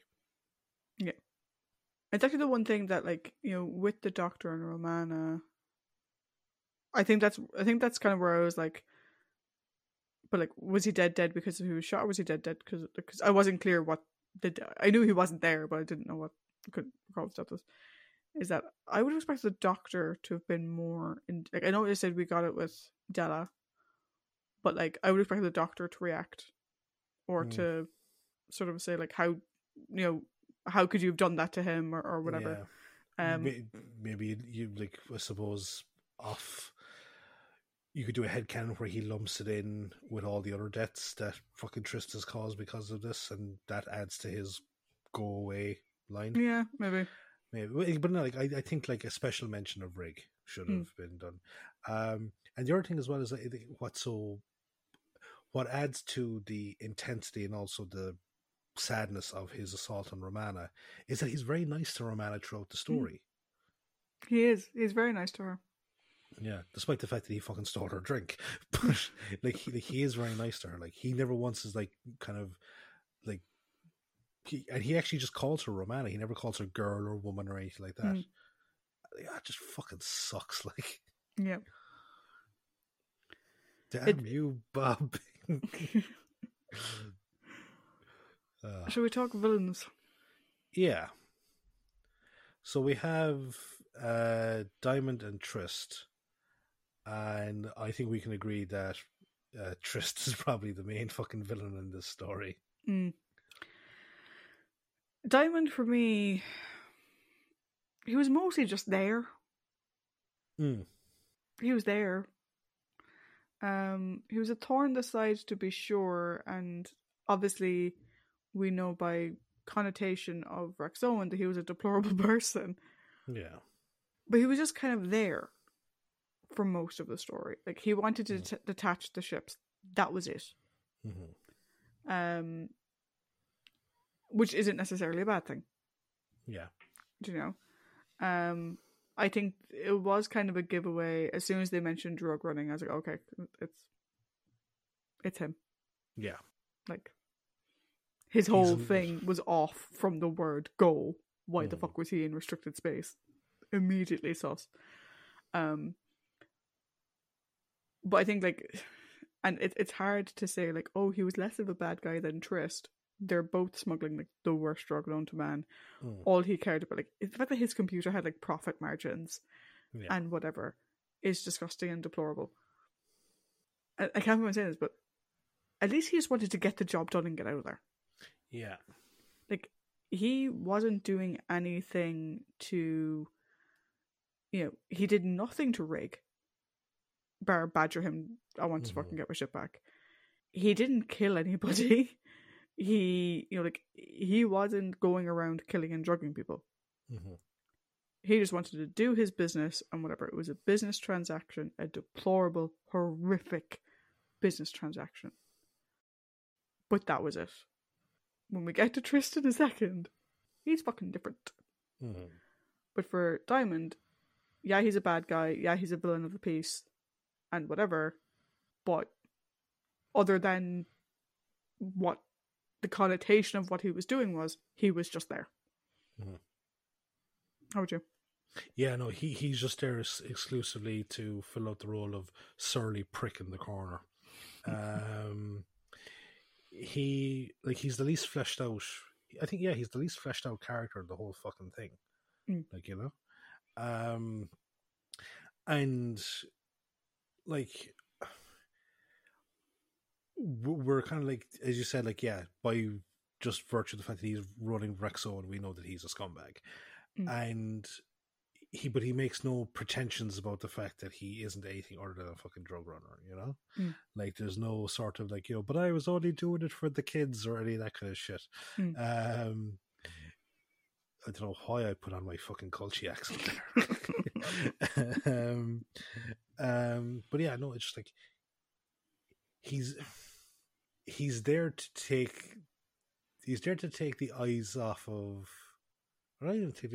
He's just there to kind of go, okay, someone else here is involved in this. I wonder who it could be, and that he's just there to fucking lodge the seeds of suspicion for other people on the ship. Yeah. That's all.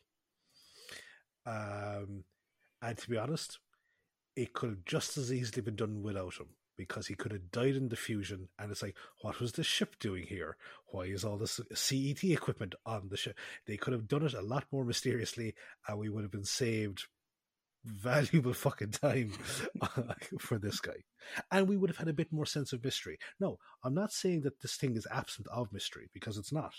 Because you are trying to figure out who's the guy running around the fucking lycra, uh, silver lycra jumpsuit and who the potential s- other smuggler is. So, like, but just having him there, it's like, okay, we automatically know someone else on the ship is involved somehow. Fair Hmm. enough. Uh, it's like uh, in you know was it like halfway through episode three of Robots of Death. It's like, oh yeah, we know it's this fucker. Yeah. Uh, cool. So, um, we're now on to Tryst, who's fucking. v- Yeah, you go first. So we have a rule, right? Yeah. Paddy and I have no issue with swearing. Yes. It's why this show has an explicit rating Mhm. wherever you find your podcast. We we gave up after the first episode.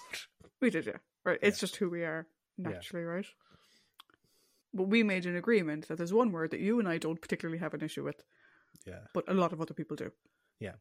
And I accidentally said it. Uh, I can't remember what story it was. You're going to have to go back and find out, people. But I said it. Tryst is a Yeah, Tryst is one of rhymes with bunt. them. Mhm. What makes him so bunty Mhm. is he's one of those people who's like, I'm just providing a service. It's not my fault that people choose to use it and ruin their lives and end up dying. Mhm. I'm just providing a service. Go fuck yourself, Tryst. You self titled gobshite. Mm. Right? You're not as smart as you think you are, which is why you're in this fucking mess to begin with. You're an irresponsible scientist. Like, stop trying to hide behind science. Like, Mhm. no. You're um, a would be murderer in the sense that you thought you killed fucking Stott. Never mind, you didn't, but you thought you did. No. No. You are the worst type of individual. Because not only do you have all of that, but bearing in mind, had he not drugged um Rig, the story would probably played out very, very similar. And he actually probably would have gotten away with it. Except he panicked, drugged Rig, thinking he was drugging Romana. Because that, and that's the key thing. He wasn't putting that in there for Rig. He was putting it in it for Romana to set up. I'm like, had you just done nothing, Mhm. you probably would have gotten away scot free. Mhm. Had you done nothing, but no, I'm not even just going to give someone a little dose. I'm going to macrodose somebody. So and whatever. And then even though I know what's going on, I know Rig is losing his fucking mind and whatever. No, I'm going to continue doing this. I'm going to try and throw my assistant, whomever, under a bus. I'm going to um try and appeal to the doctor's like scientific mind on whatever. No, you utter asshole. Like oh my god. Like I'm trying to think of the last villain we had that has riled me up this much. Kellman, Revenge of the Cybermen. Yeah, Yeah, actually, probably was him. Because the other side of this, right, is he's so like the way he is with the doctor for like literally ninety five percent of the story is so fucking weird. Because your man thinks he's a fucking genius, Hmm. and so like, oh, the doctor's really intelligent. Now, bear in mind, he completely blanks Romana. Romana also has the exact same knowledge the doctor has. He pays no attention to her, but because the doctor knew whoever his friend was, which Mhm. also I always only think of the guy from Carnival of Monsters. I don't know, that was just me. Um, suddenly he's like, "Oh, but you know, the doctor's this, and the doctor's this, and the doctor's great, and doctor, I want your opinion." I'm like, "Pick a lane, buddy!" Like, Mm. no, no, I fucking hate him. Uh, before I give my two cents on this Allen Funt of a person, uh, Allen Funt is a real person who was used as a rhyming joke in uh, Family Guy for this thing. Um, I, I did get Carnival of Monsters vibes from the story a small bit, but um, obviously the A story and the B story were part of the one story here, so it's, it's uh, I don't have that issue. um, he is like for ages Kellman was the fucking highest. And Kellman is as we said was the villain Revenge of the Cybermen whose whole thing was to kill everyone on the fucking ship that he was on um in order to lure the Cybermen into a trap when he could have just gone a different way without having to fucking needlessly kill 45 people. Um I would say, yeah, like Tryst has probably pole vaulted him because of the, as the doctor said, the countless already impacted lives and the fucking untold lives potentially going to be impacted by this. Mm. Because, um, as we discovered, it's not just the people that are taking the drug, it's whatever they happen to be doing at the time. So imagine a fucking interstellar pilot who's on Vraxoin that decides to go, do what? I like the sun. I want to get a suntan and drives the fucking thing into the sun. Also, also, also, right? Mhm. I, and this bit, the doctor kind of mentions it towards the end, and you mentioned it. His plan was to kill mandrels for Vraxoin, Mm-hmm. to breed in his little zoo Mm-hmm. and kill this sentient species Mm-hmm. for Vraxoin, Yep. which I don't think gets given enough fucking emphasis in the story. That's what he was doing. Because this is the, this is the thing now, right? Is that he said kind of early on, and he, I suppose I, I accidentally left it out because Mm. it's the, the his driving point is he was getting government funding Mm. to a certain point, and then the gov- government funding stopped. That's why he turned to Vraxoin dealing Mm. to uh, fund his conservation efforts. That's not even an altruistic fucking reason. He wants his name to be associated with the most advanced form of fucking electro electronic zoo imagine under the guise of conservation, but he wants his name above in lights. He wants to have the big fucking statue built for him. And in order to do this whole conservation thing, he is yeah, he's breeding like it's fucking whatever we want to say about breeding cattle, it's fucking worse because this is breeding them to uh, to have a drug that has a 100% lethality rate. Mm. Like this thing will fucking if, like you there's no there's no cold turkey from this. You die from it, you know? Yeah. Um and then it's just like this fucking as you said like it's the whole, you know, like I'm not forcing it on them. They're they're taking it themselves and it's like that fucking indifference. Jesus Christ, even when Oppenheimer created the fucking nuclear bomb, he said, I am become debt. He acknowledged what he did. You fucking Jesus Christ. You're like, you're nearly worse than every fucking war criminal combined. Um No, he is like he's just a fucking detestable who puts on this fucking like facade of like, you know, I'm it's like he doesn't see himself as the villain. Like, No. He doesn't see himself as a bad person. Christ, even Kellman fucking said, "Yeah, I'm I'm doing this for money," you know, and he realized that, yeah, like I I'm an asshole. Tryst doesn't see him in any himself in any negative light. Like Tryst can get into the bottom of that fucking hole and let no sunlight emerge, like see him for eternity. I think they should have kept him in the crystal.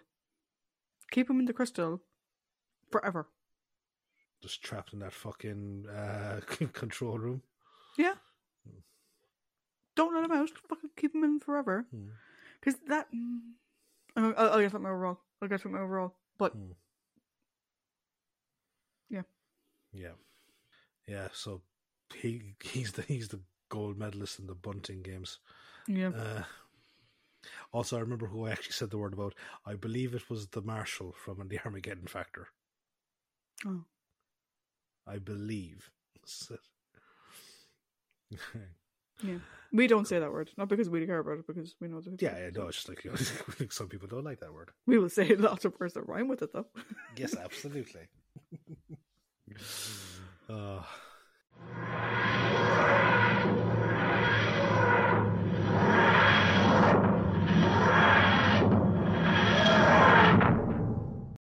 so let's get this punting thing finished.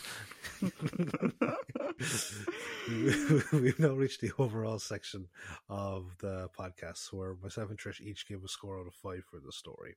So, Trish, your final thoughts and score on The Nightmare of Eden.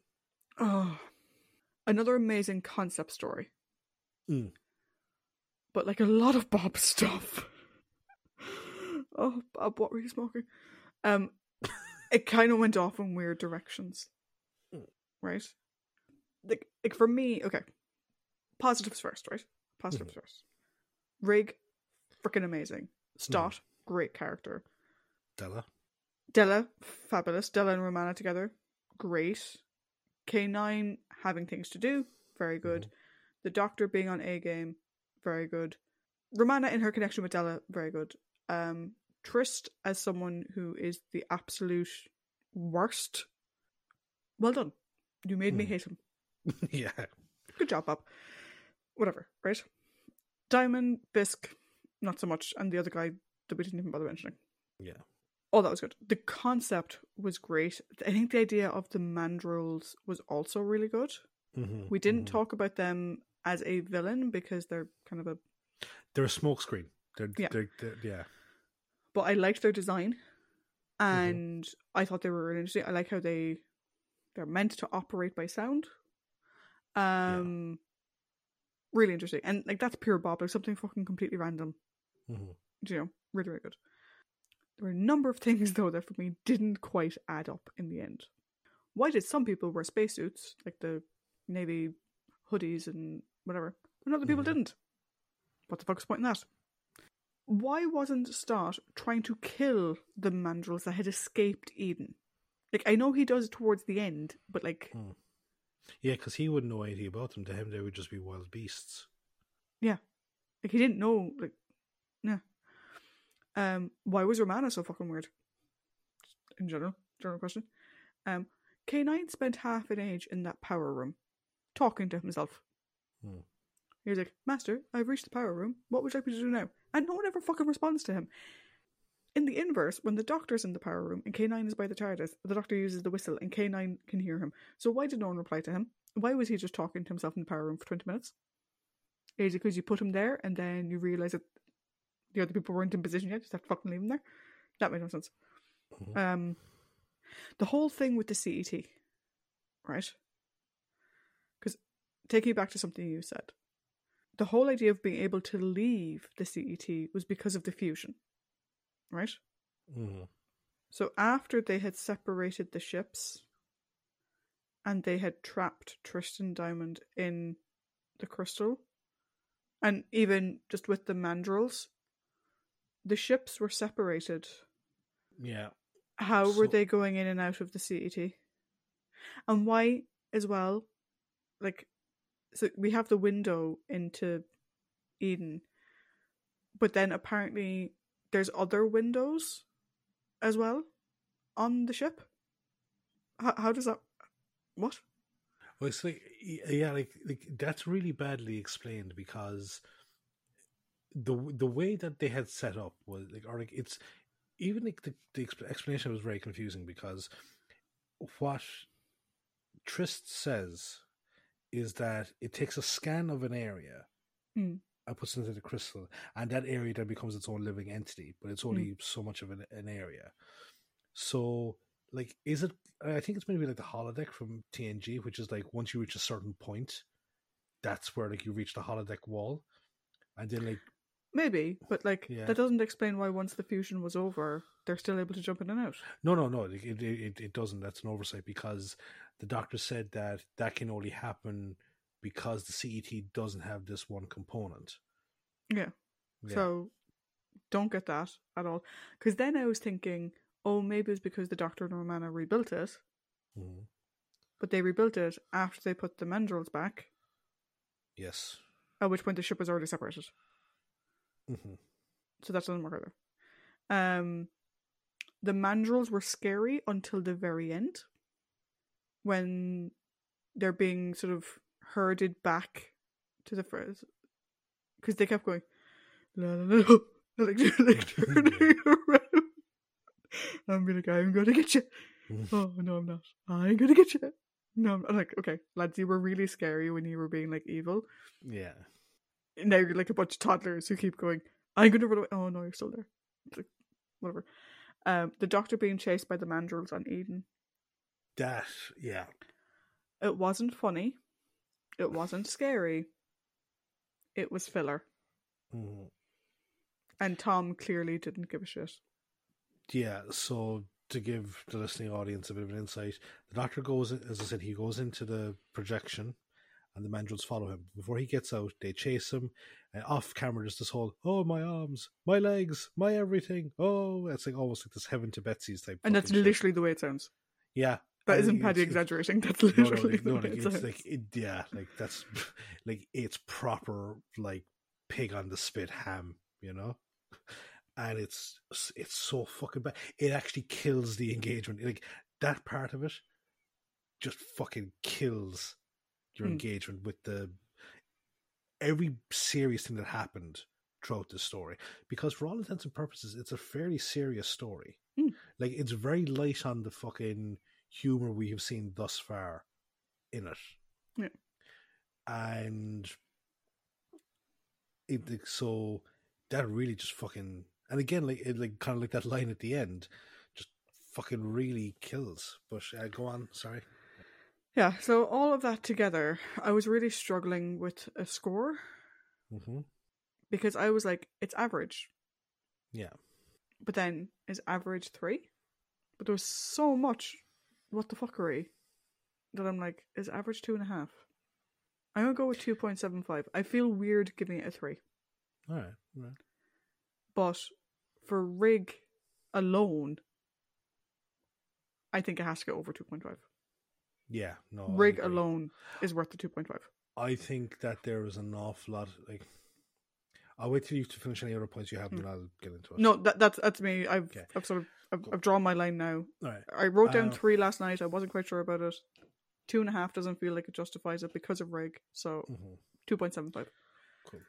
Um, I agree with you. Like that, the concept of the story is fantastic. As I said, there is a real aliens vibe to it, or Mm. alien slash aliens, like with the whole thing of these fucking creatures that are there that we find out are actually the source of a fucking drug that an evil prick is um, cultivating.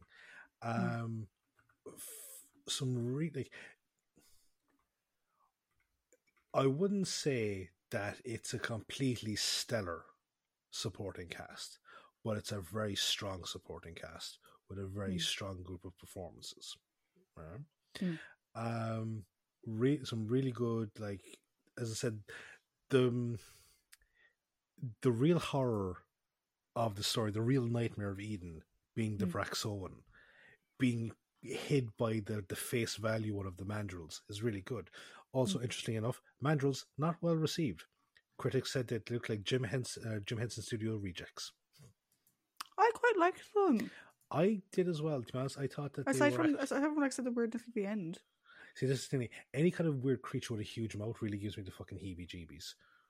But even like the, their their their feet were like Mm, sort of like elephant feet, yeah, and like they got like the long swipey. Cl- I thought they were kind of cool Mm, no, from a were. design perspective. Like I said, I think when they were being herded down corridors, I think just I don't, I don't think the guys in the suits knew what to do. Yeah, But other than that, I thought they were Um, kind of good. I've actually just kind of thought of something there. I think all the weaponry used by the, the, the company people, so this would be Mm. like um, Fisk and his security crew, and also the security. I think they're non-lethal weapons. I think I, think, so too because they, they wouldn't take down the mandrels the after mandrels- multiple. Yeah, I think they're designed shots. solely to stun, which makes fucking Riggs' death even worse because he died unconscious. Yeah. Um. So yeah, like so I think they're designed purely to stun. Um and yeah, so like, there's no there's there's some really, really good stuff here. That being said, there's a there's a level of humor here with with that with that um weird heaven to Betsy's type fucking Mm. shit that oh it just kills. It kills the fucking momentum of the story. It really does. Um and then as i said like just that final line it's just so fucking weird. And then we have like i like liking romana a bit more but there's so much inconsistency there. Having like a almost farcical representation of uh an, an antagonistic police officer. Mm. you know it's like this isn't like the sunmakers which is like it is actually thumbing its nose at the establishment Mm. it, it's it's not here where it's it's like their their their sole focus here was drugs Mm. and they passingly make a comment to a company that has the power of life and death over its employees that i think is a really interesting fucking concept Mm. for exploration that didn't go anywhere Yeah. um so therefore i wouldn't have put that in this story i would have saved it for What I think would have made this story way better is if Fisk was in on it. Mm. If Dymond's or Dymond's comments were true, the company had given him permission to be there because it's the company that hired Tryst. It's the company that was doing it. I think would have been way more interesting. Fisk being in on it legitimizes Dymond's presence in the story. Yeah. F- Fisk not being in on it adds to the fact that Diamond is superfluous to the whole fucking thing. Yeah, like if Fisk was in on it, and we find out that like Rig is the upstanding captain doing his job, whatever, and the company is shit because they found out somehow that Tryst had found another source of Vraxoin, and so they want to make money from it. Mm-hmm. And so Dymond was actually employed by them. And when Dymond hadn't left and they're like, where is he? They send Fisk up.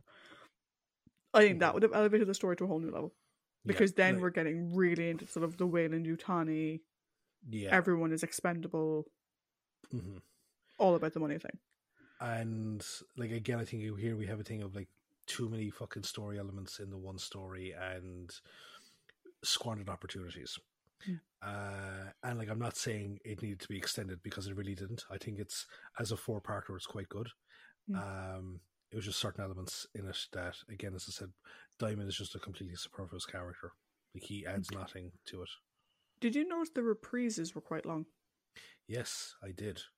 Mm. Um, which for me, it's easy. It's great because it makes the recap shorter, but it does kind of make a telltale sign as to we're padding for time here. Mm. Um. So, what I will say is that I think so far from season seventeen, Mm. this would be the first story I'd go back and watch in its entirety. Oh. wow. Yeah, I think I would. I think I'd watch this from start to finish. Um. So I'm giving it a three. Very good. Yeah. I would probably skim it, to be honest. Um, but I wouldn't skip it. Yeah. Do a speed watch. Yeah. Yeah. Um, because like, and as I said, like I loved Julian Glover in City of Death, and I love some of the bits, but Mm. it's it, it's really his, realistically his parts. Uh, Destiny of the Daleks and Creature in the Pit.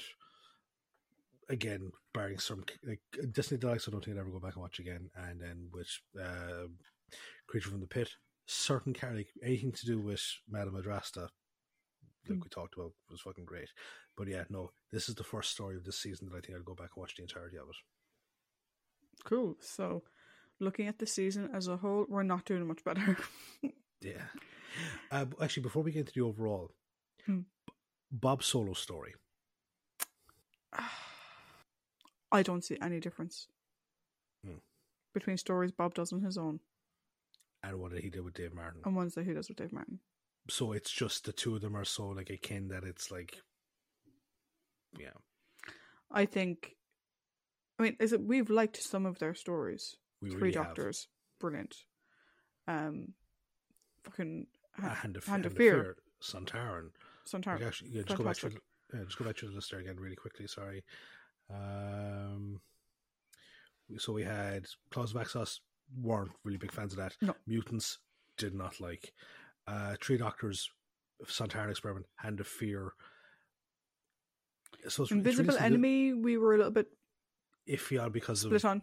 because, be- because of how they wrote fucking um, Leela. Leela, Underworld, and an Armageddon. Fact, like this is the thing is that like if you take a look at it, Three Doctors, Sontaran Experiment, and Hand of Fear, they have two of the most renowned producers Mm. helm- helming those stories. Yeah. Um, Mutants Claws of Axos, yeah, okay, Grant is And two of the most renowned script editors as well. yeah, I know Claws of Axos and the Mutants, like fuckish. You know, like we didn't say those errors are 100 percent fucking bulletproof, Hmm. but no, like they are much like their some of their stories. They are very inconsistent.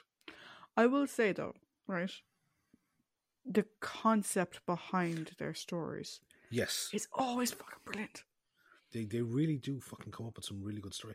I think the problem is the two of them are just around so much fucking LSD that they don't that Yeah. it just doesn't work.